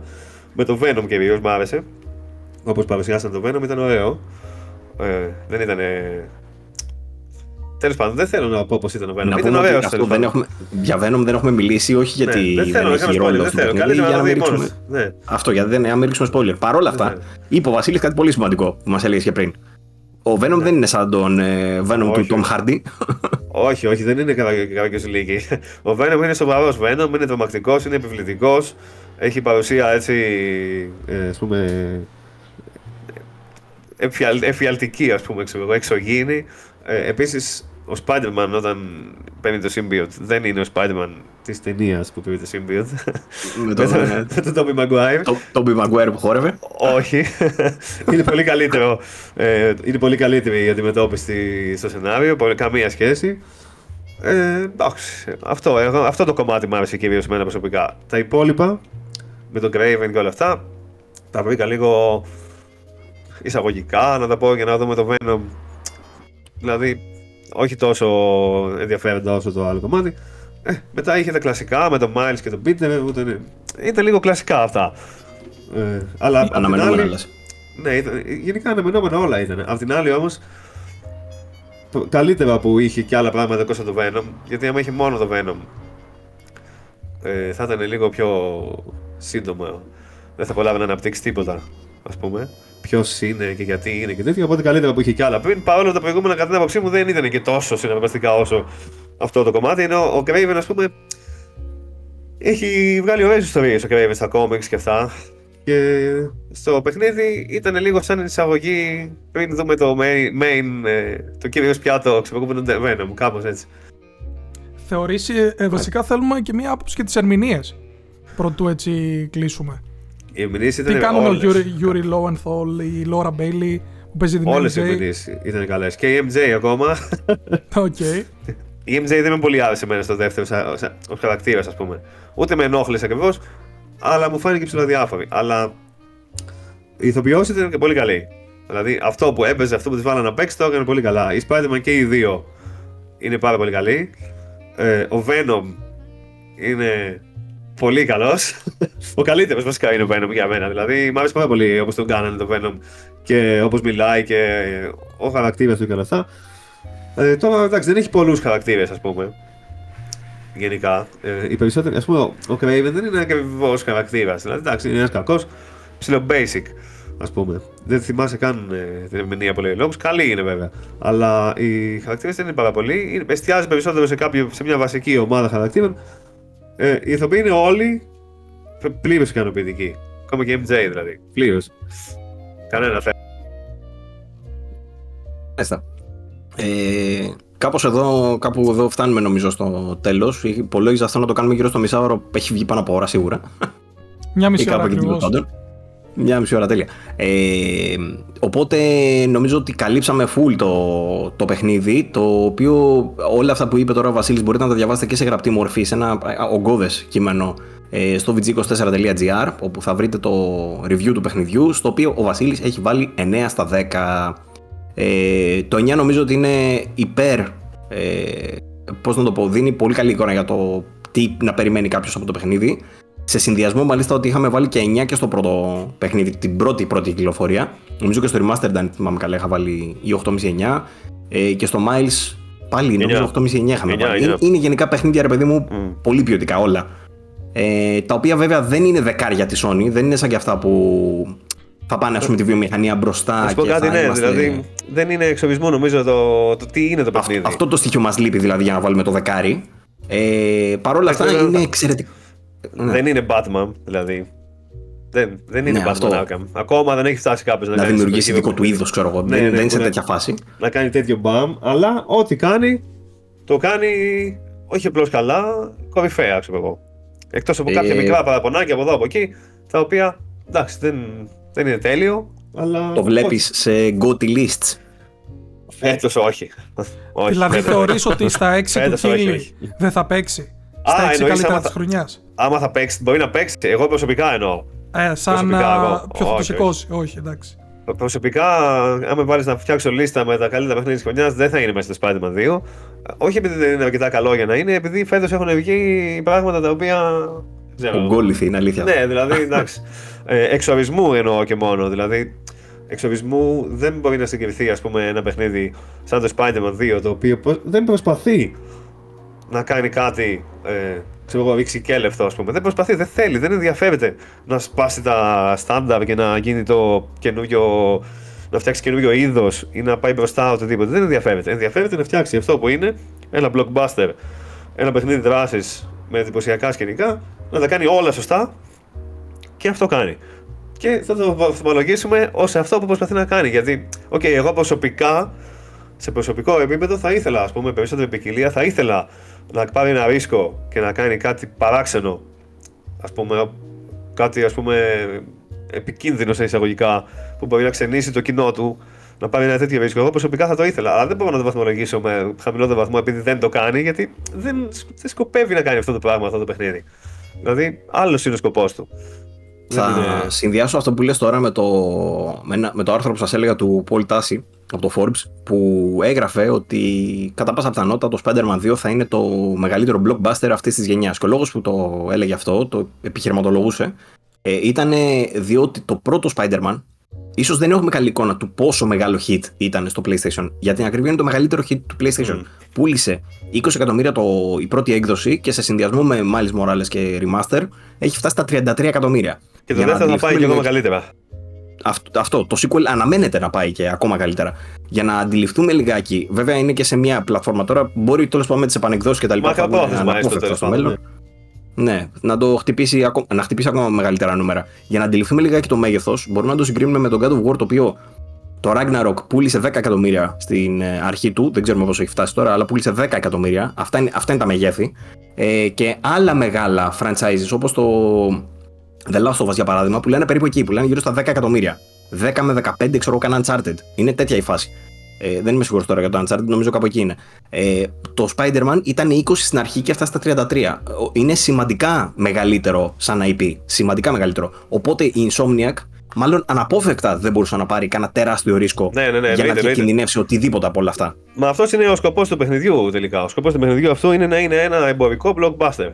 Δεν είναι ο σκοπός του να Και ξεχωρίσει νομίζω με ότι κάποιο α- τρόπο. αυτό το στόχο τον πετύχανε Διάννα. Ναι, ναι, ναι. νομίζω ότι είναι αυτό ακριβώς. Εννοείται. Εννοείται. Είναι ακριβώς αυτό ακριβώς. Θα κάνει όλα.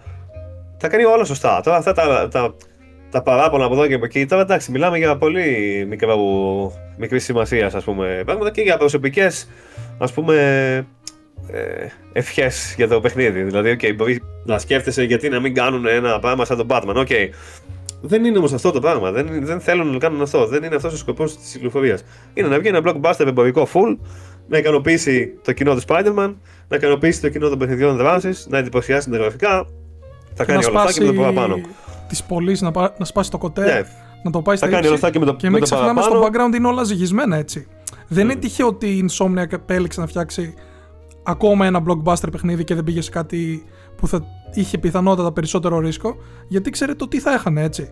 Σκεφτείτε τώρα μα να εντάξει, είχαμε δεν- μια, δα- μια διαρροή για το Spider-Man ένα μήνα πριν, που λέω εγώ τώρα δεν ξέρω, δεν έχω παίξει το παιχνίδι, πεθαίνει ο Πίτερ στο πρώτο δεκάλεπτο. Ναι, ναι. Όχι, εντάξει, δεν, δεν- Ναι, δεν εντάξει. έχει τέτοια Θα πράγματα μέσα στο καταστραφόντουσαν, παιχνίδι. ε, Είναι οικονομικά. πολύ κλασικό. δεν υπάρχει λόγος να το κάνουν αυτό το πράγμα. Δηλαδή δεν είναι ανάγκη. Δεν χρειάζεται όλα τα παιχνίδια να είναι κάποιο να ξεχωρίζουν τόσο πολύ και να κάνουν το μπαμ και να αλλάζουν τη βιομηχανία. Ξέρω εγώ. Εντάξει, είναι ένα παιχνίδι το οποίο είναι αυτό που είναι. Όπως και οι ταινίες Spider-Man. Δεν πάω ταινίες Spider-Man και θα περιμένω να δω κάτι που θα μου αλλάξει τη ζωή, ας πούμε. Θα περιμένω να διασκεδάσω Hamlet. και να φάω popcorn. Ξέρω εγώ, τι; Ναι, Spider-Man σε Hamlet, φαντάζομαι. τώρα. Ναι, αυτό. Θα περιμένω να φάω από κόμμα, να διασκεδάσω, να πάω σε καλά ξέρω διάβαση και να φύγω. Ε, έτσι είναι και αυτό. Σύντομο σε διάρκεια σχετικά είναι το Spider-Man, δεν είναι τεράστιο, δεν έχει πάρα πολλά πράγματα, είναι απλό. Είπαμε γύρω στις 20 ώρες, δεν θυμάμαι να το αναφέραμε, 20 με 30 ώρες για completionist, κάπως έτσι. Ε, κάπως έτσι, ναι, κάπως έτσι. Ο χάρτης είναι λίγο μεγαλύτερος από τον προηγούμενο, δεν είναι τεράστιος, δεν έχει πάρα πολλά Λένε τέτοια. ότι είναι Ναι. διπλάσιος, μάλλον δεν είναι ακριβώς διπλάσιος, αλλά είναι, είναι αισθητά μεγαλύτερος. Εγώ δεν Έτσι. θα έλεγα ότι είναι διπλάσιος. Δεν ξέρω, δεν μπορώ να το μετρήσω αυτό το πράγμα. Αλλά Οι δεν, ίδιοι δεν, μου- το δεν μου- είπανε, τώρα εντάξει. Ίσως είναι ότι πας και με διπλάσια ταχύτητα σε σχέση με τον προκάτοχο έτσι. Ναι, μπορεί, δεν ξέρω. Τέλος πάντων, είναι μεγαλύτερος. Ότι Διαφέρει. είναι μεγαλύτερος είναι, είναι γεγονός. Και έχει, έχει μεγαλύτερη έκταση αρκετή. Δεν είναι, έχει ένα πραγματάκι, έχει μεγαλύτερη έκταση. Τέλος πάντων, αυτό. Αλλά δεν είναι τεράστιος. Θέλω να πω, δεν είναι ότι πηγαίνεις και δεν φτάνεις. Καμία σχέση. Δηλαδή είναι περιορισμένο το μέγεθος. Απλό, ε, αναμενόμενα όλα. Δεν έχει μεγάλες εκπλήξεις. Έχει κάποιες. Οκ. Όχι μεγάλες εκπλήξεις ειδικά. Πολύ καλό σε όλα. Κορυφή σε πολλά. Ε, όχι καλό σε ελάχιστα πράγματα. Κάπως έτσι. Τέλεια. Ωραία, κάπου εδώ μάλλον θα. Δηλαδή, όποιος θα το αγοράσει δεν θα, τέλος. δεν θα απογοητευτεί, ας πούμε, ναι. Δύσκολα θα πει κάποιος. Πω, τι πήγα και έδωσα, ναι. Ναι, δύσκολο, δύσκολο. Δύσκολα. Ε, κάπως έτσι μάλλον φτάσαμε στο τέλος του review και αυτού του special ε, VG24 podcast ε, που είναι αφιερωμένο στο Marvel Spider-Man 2 ε, να πούμε ότι ε, εμάς θα μπορείτε να μας βλέπετε πλέον κανονικά τακτικά στα VG24 podcast τα οποία ξεκινάμε θα το έχουμε αναφέρει και στο άλλο το επεισόδιο που θα γράψουμε μετά εμείς αλλά εσείς θα το έχετε δει από πριν ε, οπότε θα τα λέμε στα VG24 podcast. Το συγκεκριμένο αφορούσε μόνο στο Spider-Man. Ε, αυτά από το Βασίλη, το Στάθη και εμένα και την ομάδα του VG24. Σας ευχαριστούμε πάρα πολύ που μας παρακολουθήσατε. Τα λέμε σε επόμενο επεισόδιο. Φιλιά! Φιλάκια. Γεια σας.